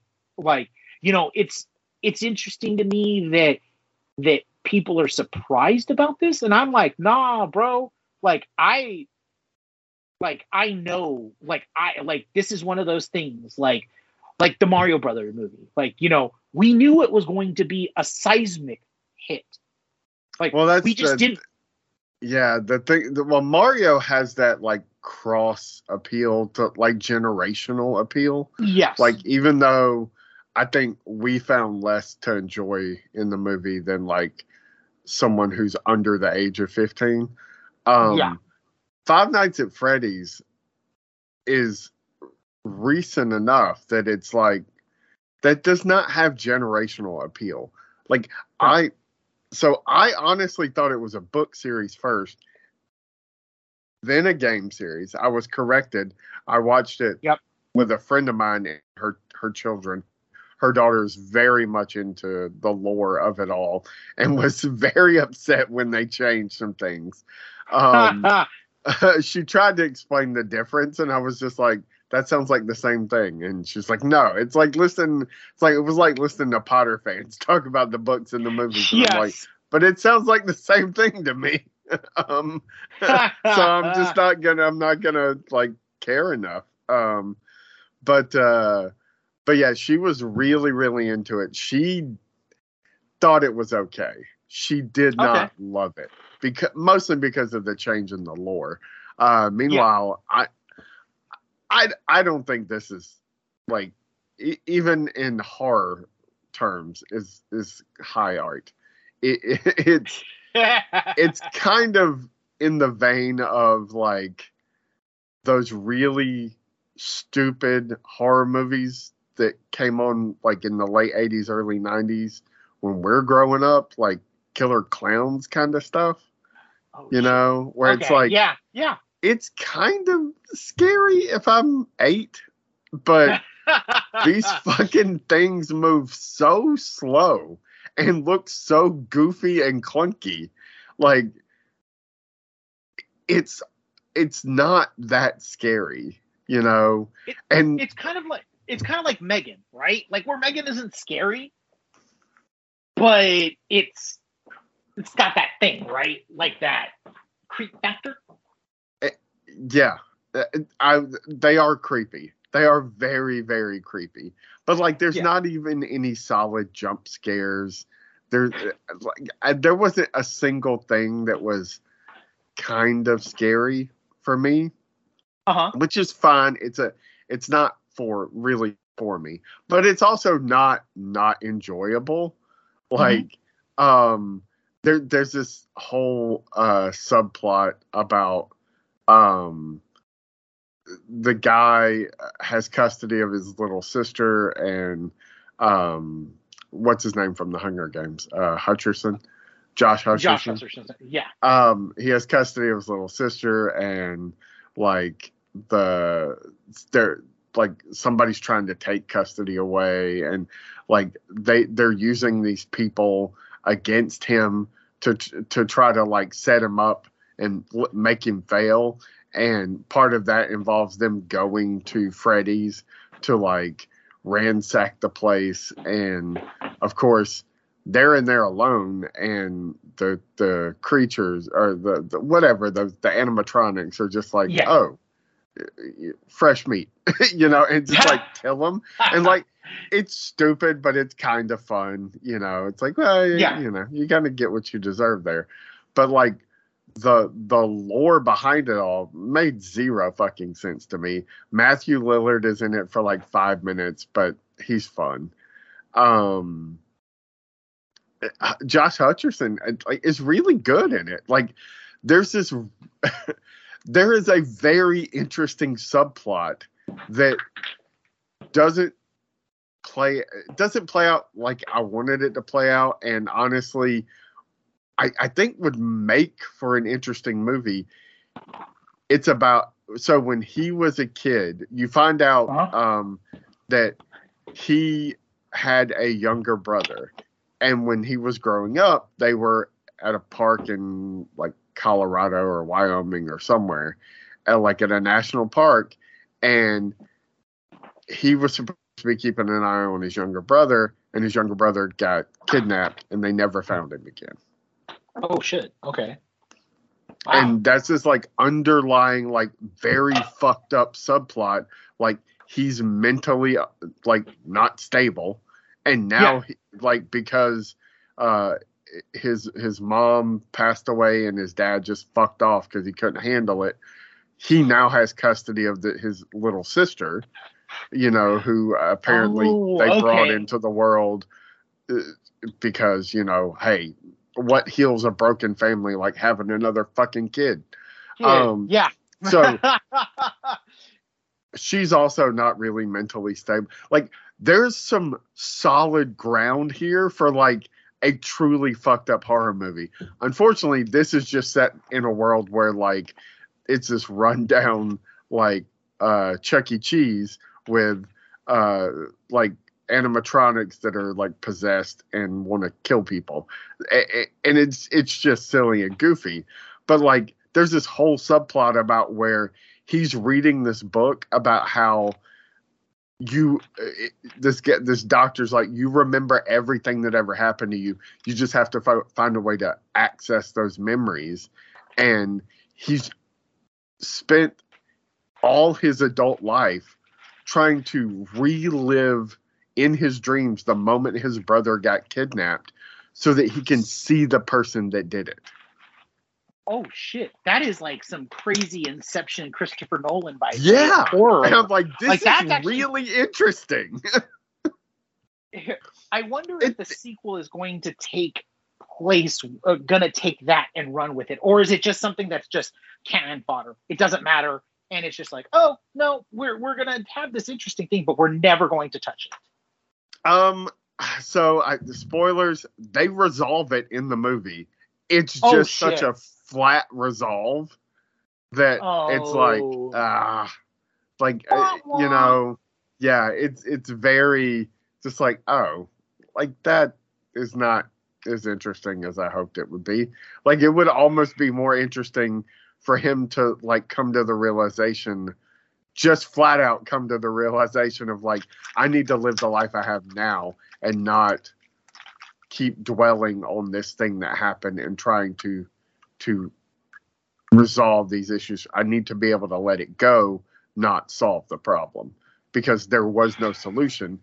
His uh, it, it's been decades. His brother's Yeah. gone, probably most assuredly dead, um, and his family's torn apart, and he, all he has is his little sister. And instead of focusing on how to make that work, he's trying to save somebody that he can't save. So like that that's there's some really good stuff there for like some catharsis and shit. It just doesn't amount to anything. Um which is a shame, but Yeah. it's also like I said a movie about demented animatronic Chuck E. Cheese characters. So I, I I didn't expect it to go in it, but I wasn't expecting that kind of thing in it to begin with. So, um, it's fine. Like if Okay. you were going to say like I have s- somebody under the age of 15 in my care who is interested in watching horror movies, what can I show them? Absolutely, you can show them this movie. so it's gateway like- horror then, basically. Yes, a- absolutely. Which you, I imagine, uh, we could kind of end on this. You watch some of the new, uh, uh, uh, what's it called on Disney Plus? Oh, good, good. Uh, um, Jesus Christ, bro, you made me forget. Goosebumps. Yes. Goosebumps, yeah. Which Okay, you know, that's kind of what that was, right? Gateway horror. I, yes, exactly. And so it's interesting because they both mythologized it and made it a mythology anthology series, but also kept to the anthology side of it.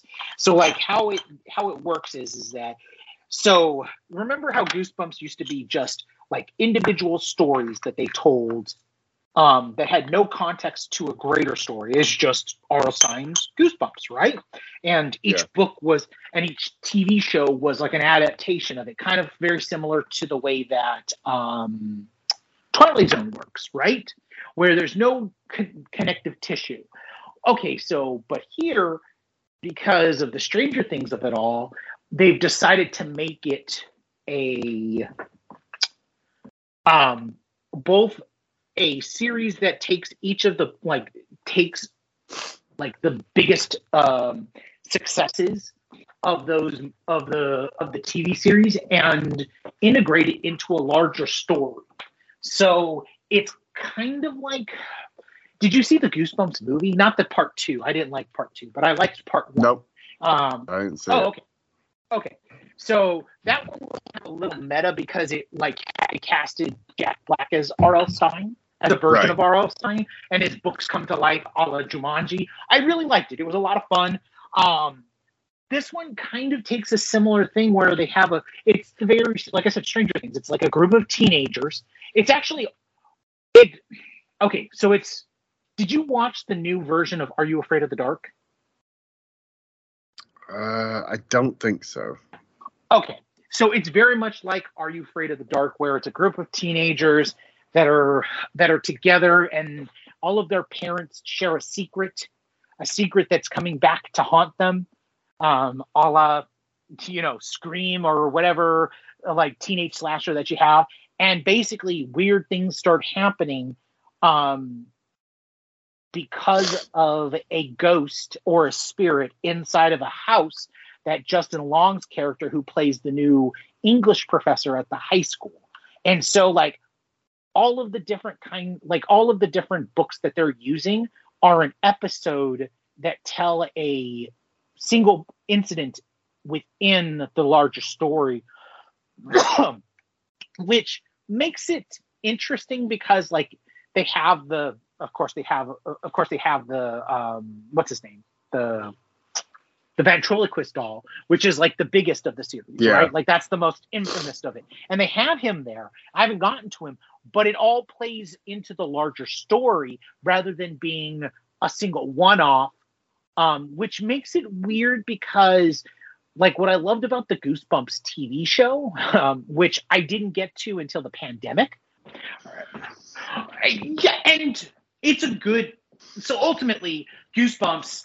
It's an interesting way to do this. I'd much rather have had it be like a Twilight Zone esque series where it's like one offs for each of the books. But in this era, like with Stranger Things, it's very much so aping the whole Stranger Things kind of model of um, YA horror. And I'm not mad at it. I'll finish it. Um, I like the performances. It's very, it's very like kid friendly Goonies, but maybe a little bit more heightened with the horror, if that makes sense. Yeah. Um, I'm, I've heard good things. Uh, one of my desk mates at work, uh, she's been talking about it and how much uh, her and her daughter have been enjoying it. So it, it's been on my radar. Um, and you know, especially with we're coming up on uh, Halloween. Halloween. Um, yeah, I may check it out, but yeah, it's one of those things where I'd like it. I'd like to be confident in the like. Ah, if I don't check it out, like I, you know, it's something to come back to w- when I'm in a spooky mood or next Halloween or what. But like, hell, the way things are going with streaming services, you know, mm-hmm. it, it, it it might not be there. No, it may not. And ultimately, that's like the again physical media, man. Like it, it's it's very weird and cagey in how it's now working. Like you know, I, like I gotta I gotta bug up my ass to want to watch to finish up um Willow, and I had forgotten that it's off the service now. Yep. I can't I can't watch it. I can't watch the like like I can't watch it because it's in the ether wherever they decide to to land it because they're probably going to sell it to someplace else and it's going to end up on like Amazon Prime like the like the Batman Merry Christmas movie that should have been on HBO Max but now it's going to be on Amazon Prime. Um so yeah no absolutely. I I like it though I will say that if you're going to watch something spooky season this year, I would like for you, I would definitely say House of uh, the Fall of the House of Usher would probably be the thing that I would Yeah. recommend because that's just a brilliant bit of of horror from Flanagan, and you know, I mean, I feel like Flanagan is operating at a level that no one else is operating on right now in horror. Or I would even I would even make a I would make a case that he's probably started to enter in the conversation of like a top 10 storyteller uh, within American cinema or American uh, media because I mean, he does so much with the extended storytellings and he's so good at it. Um, good in a way that I don't think anybody else is. Like, there's nobody else that's as good as he is at telling stories, either horror or non horror, in a limited series fashion. Um, his stuff ends satisfyingly. Um, it's beautifully shot. It's perfectly acted. The scripts are like marvels. Um, not Marvel as in marvels of like you know not MCU, but just marvels of of storytelling. So I would say that if anybody was going to watch anything, that um, there is one thing I did want to talk about, which is kind of very interesting since we're talking about comic books and good things. Um, if people are not playing it already, um, which I, I highly doubt with two and a half million people um, either downloading or purchasing the game, Spider Man 2 is just flat out some of the best storytelling um, in like that I've seen in 2023. Like I'm only probably about 20% finished with the game and this is with probably about 20 hours of gameplay so far um and it's some of the best storytelling that i've had in any kind of medium this year. It's so entertaining. It's heartfelt. It's a little bit emotional. Um and if you've played the first two spider-man movies or games uh be prepared for some really really leveled up um gameplay because they keep all the mechanics. They've added in a few details, um, and you can switch between Miles and Peter anytime you want. Now, of course, there's not going to be story points. Maybe, maybe one person has a story point that the other doesn't that you have to interact with. But man, oh man, they they made a very good Spider game um, that I already feel eclipses both of the first two Spider-Man games, just on gameplay, playability, fun, um, graphics, and design. So I just wanted to throw that out there. I know that you're not playing it yet, but I did want to say it because we're we we we travel we travel through game universes occasionally, and I just wanted to throw a shout out to there and how much I'm enjoying playing this. And after the story is finished, I am going to go 100 with this. Like we've talked about this before, I rarely go 100 on games, but I'm going to go like every Spider-Man game I've gone 100. I've the the, fir- the these last two Spider-Man games I have gone 100 on. I'm going to go 100 on this one. I just know it because it's just that playable and that much fun. Yeah, I'm. I can't wait. Like I know uh, you can't. it's. Um, unfortunately, it's probably going to be Christmas, but Mhm. you know, at least that gives me some time to like weigh my options. Uh, you know, finish I, some Switch stuff I've been kind of like playing off and on. Mhm. Uh, although I, I almost picked up Mario Wonder the other day. Thank God I have Spider-Man because I did not I could not keep I I finished a game. I finished Starfield. I didn't go 100 on it. I'm still playing it inactively. Like I finished the main storyline. So now it's just exploration and like basically I get to play a space game where I can throw on like okay, so like just a weird thing like we haven't talked about Starfield, which is is that I've I've um I've started to um I've started to play it, but I play it with with like Star Wars music and Star Trek music in the background. Hold on a second. Let me just see something. Pause the recording. I'm so sorry. Oh, you're fine. So yeah, like Starfield is great and all, but it's no Spider-Man 2. Um, I like it. I'm enjoying it. It's a space game. It's allowing me to get my Star Trek, Star Wars on, and so to speak. But Spider-Man 2 is like so just as a as a like a side note, it just makes me more excited because Insomniac is handling the Logan Wolverine game. And if they're leveled up in this regard to Spider-Man, I cannot imagine what this Logan game is going to be. Um, because there's like like okay, just as an example of how fun this game is. At a certain point, Miles has to go and find um, has to go and find Black Cat, who is stealing something from Doctor Strange, and you have a whole fight not with Black Cat, but with Hunter Kraven's men, and you're trying to help Black Cat. But as you know, in these games, Black Cat has her own agenda, and she's doing things with this piece of ephemera that she stole from uh, that she stole from Doctor Strange's, uh, you know, the Sanctorum. Uh, and it's literally you're chasing her at one point, going through alternate dimensions and going through like holes in uh, like like holes in space. But then also at a certain point, you start fighting Kraven's men with her, and she's kind of assisting you, but kind of not. And I tell you, like, it was a hilarious but wild like level of gaming to play.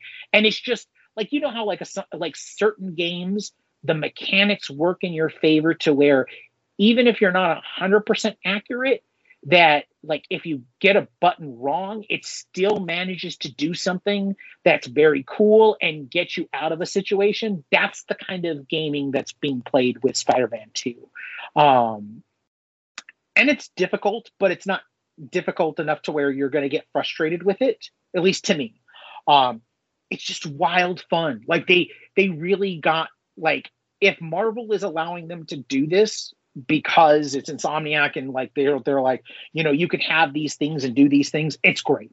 Because like the way that the gameplay is is handling like and that's the thing for me is the biggest thing for anything is consistent mechanics or gaming mechanics.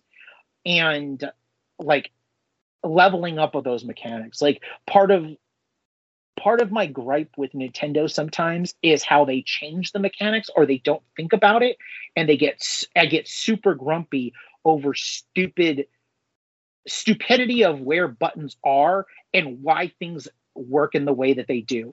Like my biggest gripe for Zelda in all of its forms now since it went onto the Switch and you probably already know what it is, which is is that when I get a sword, I want to keep that fucking sword. I don't yep. want to have to hunt for one when it fucking breaks. Um, and like you know, when I get powers, I don't want like if I get an arrow, bow and arrow, I want to keep that bow and arrow. I want to keep that shield. I want to keep those things. Right? Doesn't happen, and that and that is the most frustrating part of Zelda games now, is that I know that I don't get to keep things. Like I like if I get a sword, it doesn't. It, breaks after four uses, right? Like you swaddle at something and it breaks. Like Jesus Christ. Um, Spider-Man does not suffer from that kind of issue of like new mechanics, even though they have new mechanics like flying, um, like they get the spider wings, which is oh man. Um, they opened up the burrows, so there's two more burrows now. You can walk into buildings. Um, That's... you can like, I oh man. Um, Quentin uh, uh, Quentin's back, uh, Mysterio, and you have to help. He has side missions where you like he has like these VR things that have gone haywire, and you have to go into them and help people out of them because like he like he's put them into temporal rifts. It's fucking wild how fucking fun this game is. Like so you're getting like the mysticism, but you're also getting like the hard level reality play in the games like the the the like you know crimes in progress. Um another big thing the car chases you don't have to stop them. They actually automatically stop once you defeat the enemies when you're on top of the car which was a big thing for me. I hated that. I hated had to button mash to stop the cars. Now you don't yeah. have to do that. Um but there are other things that are make it a little bit harder like the way that you fight the enemies on the car is very different. It's like traditional gameplay, and there's a lot more abilities to be thrown off the vehicle. But it's also gives you that slight slowdown to allow you to get reattached with the spider web. Um, it's a lot of fun.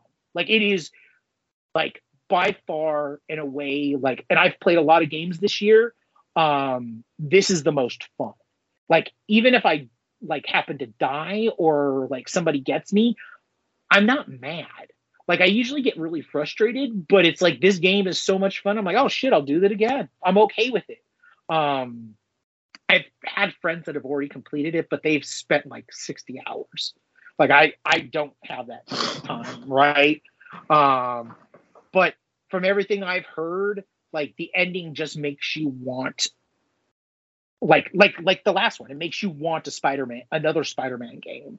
Um so so yeah no it's a lot of fun. It's a lot of it's a lot of uh it's a little bit of a challenge but most of all it's some of the best storytelling in video games right now.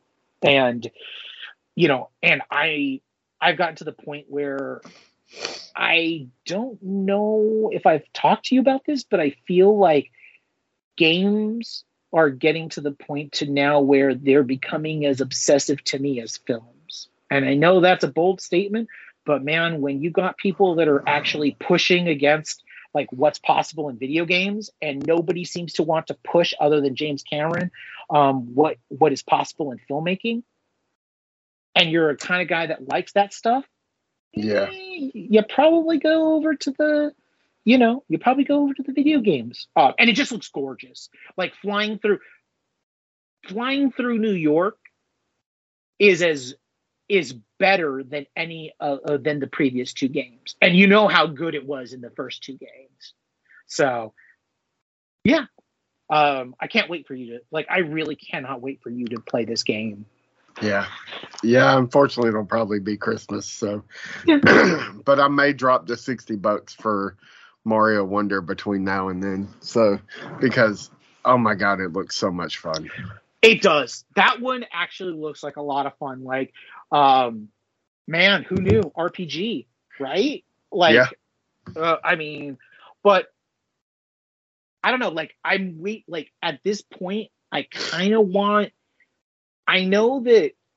I know that Nintendo has this tendency to be about one to two generations behind with visuals.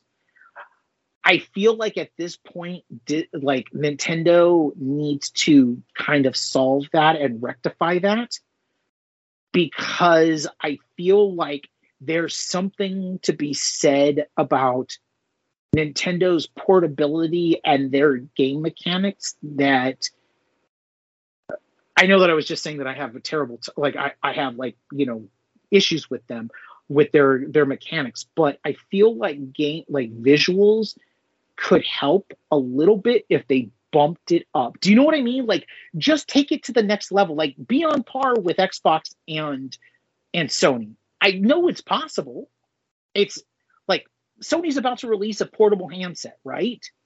That's that is supposedly running circles visually around the Switch, even though the Switch is like, you know, fantastic gaming system with like heavy duty, like, you know, hardware behind it. I'm just like wondering what I'm wondering when they're going to do that. Like when they're going to finally like push and do and, and go on par because do you I mean maybe I'm wrong, but I feel like it's possible. They just choose not to, right? Yeah, I mean, it feels like it. Uh, Or just give me a bat a longer battery life. Jesus Christ. I mean, if you're gonna suffer through that, like give me a longer battery life. Give me something that's gonna last like like a like an iPhone battery, right? Like six hours, eight hours of constant play. Not this. Like I'm lucky, even with my OLED, I'm lucky if I'm playing something heavy duty like like Zelda. I'm lucky if I get what two hours in of gameplay before it it gets to that point where I'm gonna have to charge it or put like you know put the charging cable on it. yeah, Yeah. So, but uh, we'll see. We'll see. Yep. Oh. Oh. Well, um, yeah, I guess that's a good place to end it. Um, absolutely. we'll be back hopefully next week. Should be because I'm I'm better daily. So, um, barring any you know setbacks, uh, go check out everything else we're doing over at xwingfiles.com, including uh, Pod Lasso, which is we're well into season three of Ted Lasso, so that'll be wrapping up soon. And if you want to hear us uh, talk some, hear me talk some more about Loki um, you can check out uh, Marvel Fanfare, uh, which is uh, pretty much the only other thing going right now since Star Wars is maybe dead in the water for at least a little while. Um, Yeah.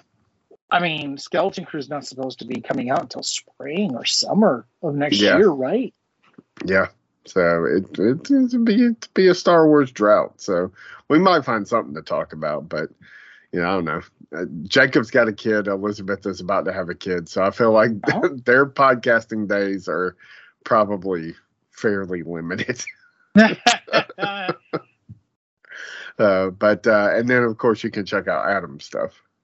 yes, um, the movieowl.com, um, where we for we forewent the usual Friday posting of Logan's moving pictures, and we moved it to Devil's Night on Monday because very fittingly, um, he is going to have a piece about the crow. Which, if you know the crow, then you know Devil's Night is super important for that, um, and it's a great little piece of. Um, discussion about what the crow truly is about, um, which I feel like gets lost in the whole Brandon Lee saga of it all. Um, and very much so is a really, really great article. I really enjoyed it. Like it made me look contextually different at the crow. Um, even though I kind of knew the O'Barr stuff, I really didn't know the O'Barr stuff. And your kind of discussion about that and what happened was kind of amazing. And it's uh, it's actually something that I'm I've got on the list for us to watch this uh, this Halloween. So not this Halloween, but like this weekend, we're going to be watching Yeah. The Crow. Um, we're going to be watching The Crow. So I'll be uh, so yeah, it's it's a really good article, and I think that people should be reading it. I appreciate that. So No, I, absolutely. it was uh it was uh, a lot more difficult to go back to that movie than I thought it would be. So yeah, that was a And movie a- I loved. I mean, I loved when I was in high school. Like, it, it oh yeah, I I, Oh, yeah. I watched it endlessly. I listened to the soundtrack all the damn time. Um, soundtrack, man. Oh, dude, I was right there with you, man. Like when you started talking about like your history with it, and I was like, fuck, that was like that was the jam. Like this was like the movie. I still remember seeing it um in a packed house and just fuck man, that was just yeah. Like I don't I think that it's left an imprint. I just don't think that people remember how much of an imprint it left on on pop culture. And it's kind of like a nice reminder of that. Yeah. Um, it's a good one to revisit, especially if you're dealing with uh, any kind of like grief and you you just need like some kind of catharsis because you know, I mean, Yeah. it's kind of fun to watch him fuck up all the bad guys.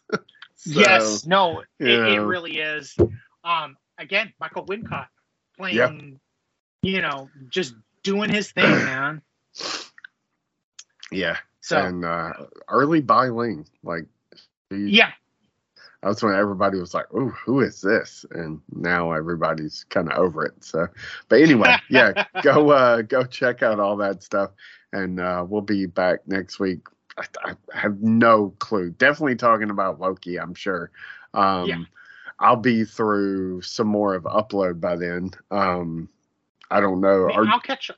I'll catch up gonna- because I mean yeah. I'm, I'm a huge fan. Like we're a huge Yeah. fan, so I will make it a point to like start watching some of those episodes because that's an undercover show that they're like dropping in a two show. at a time.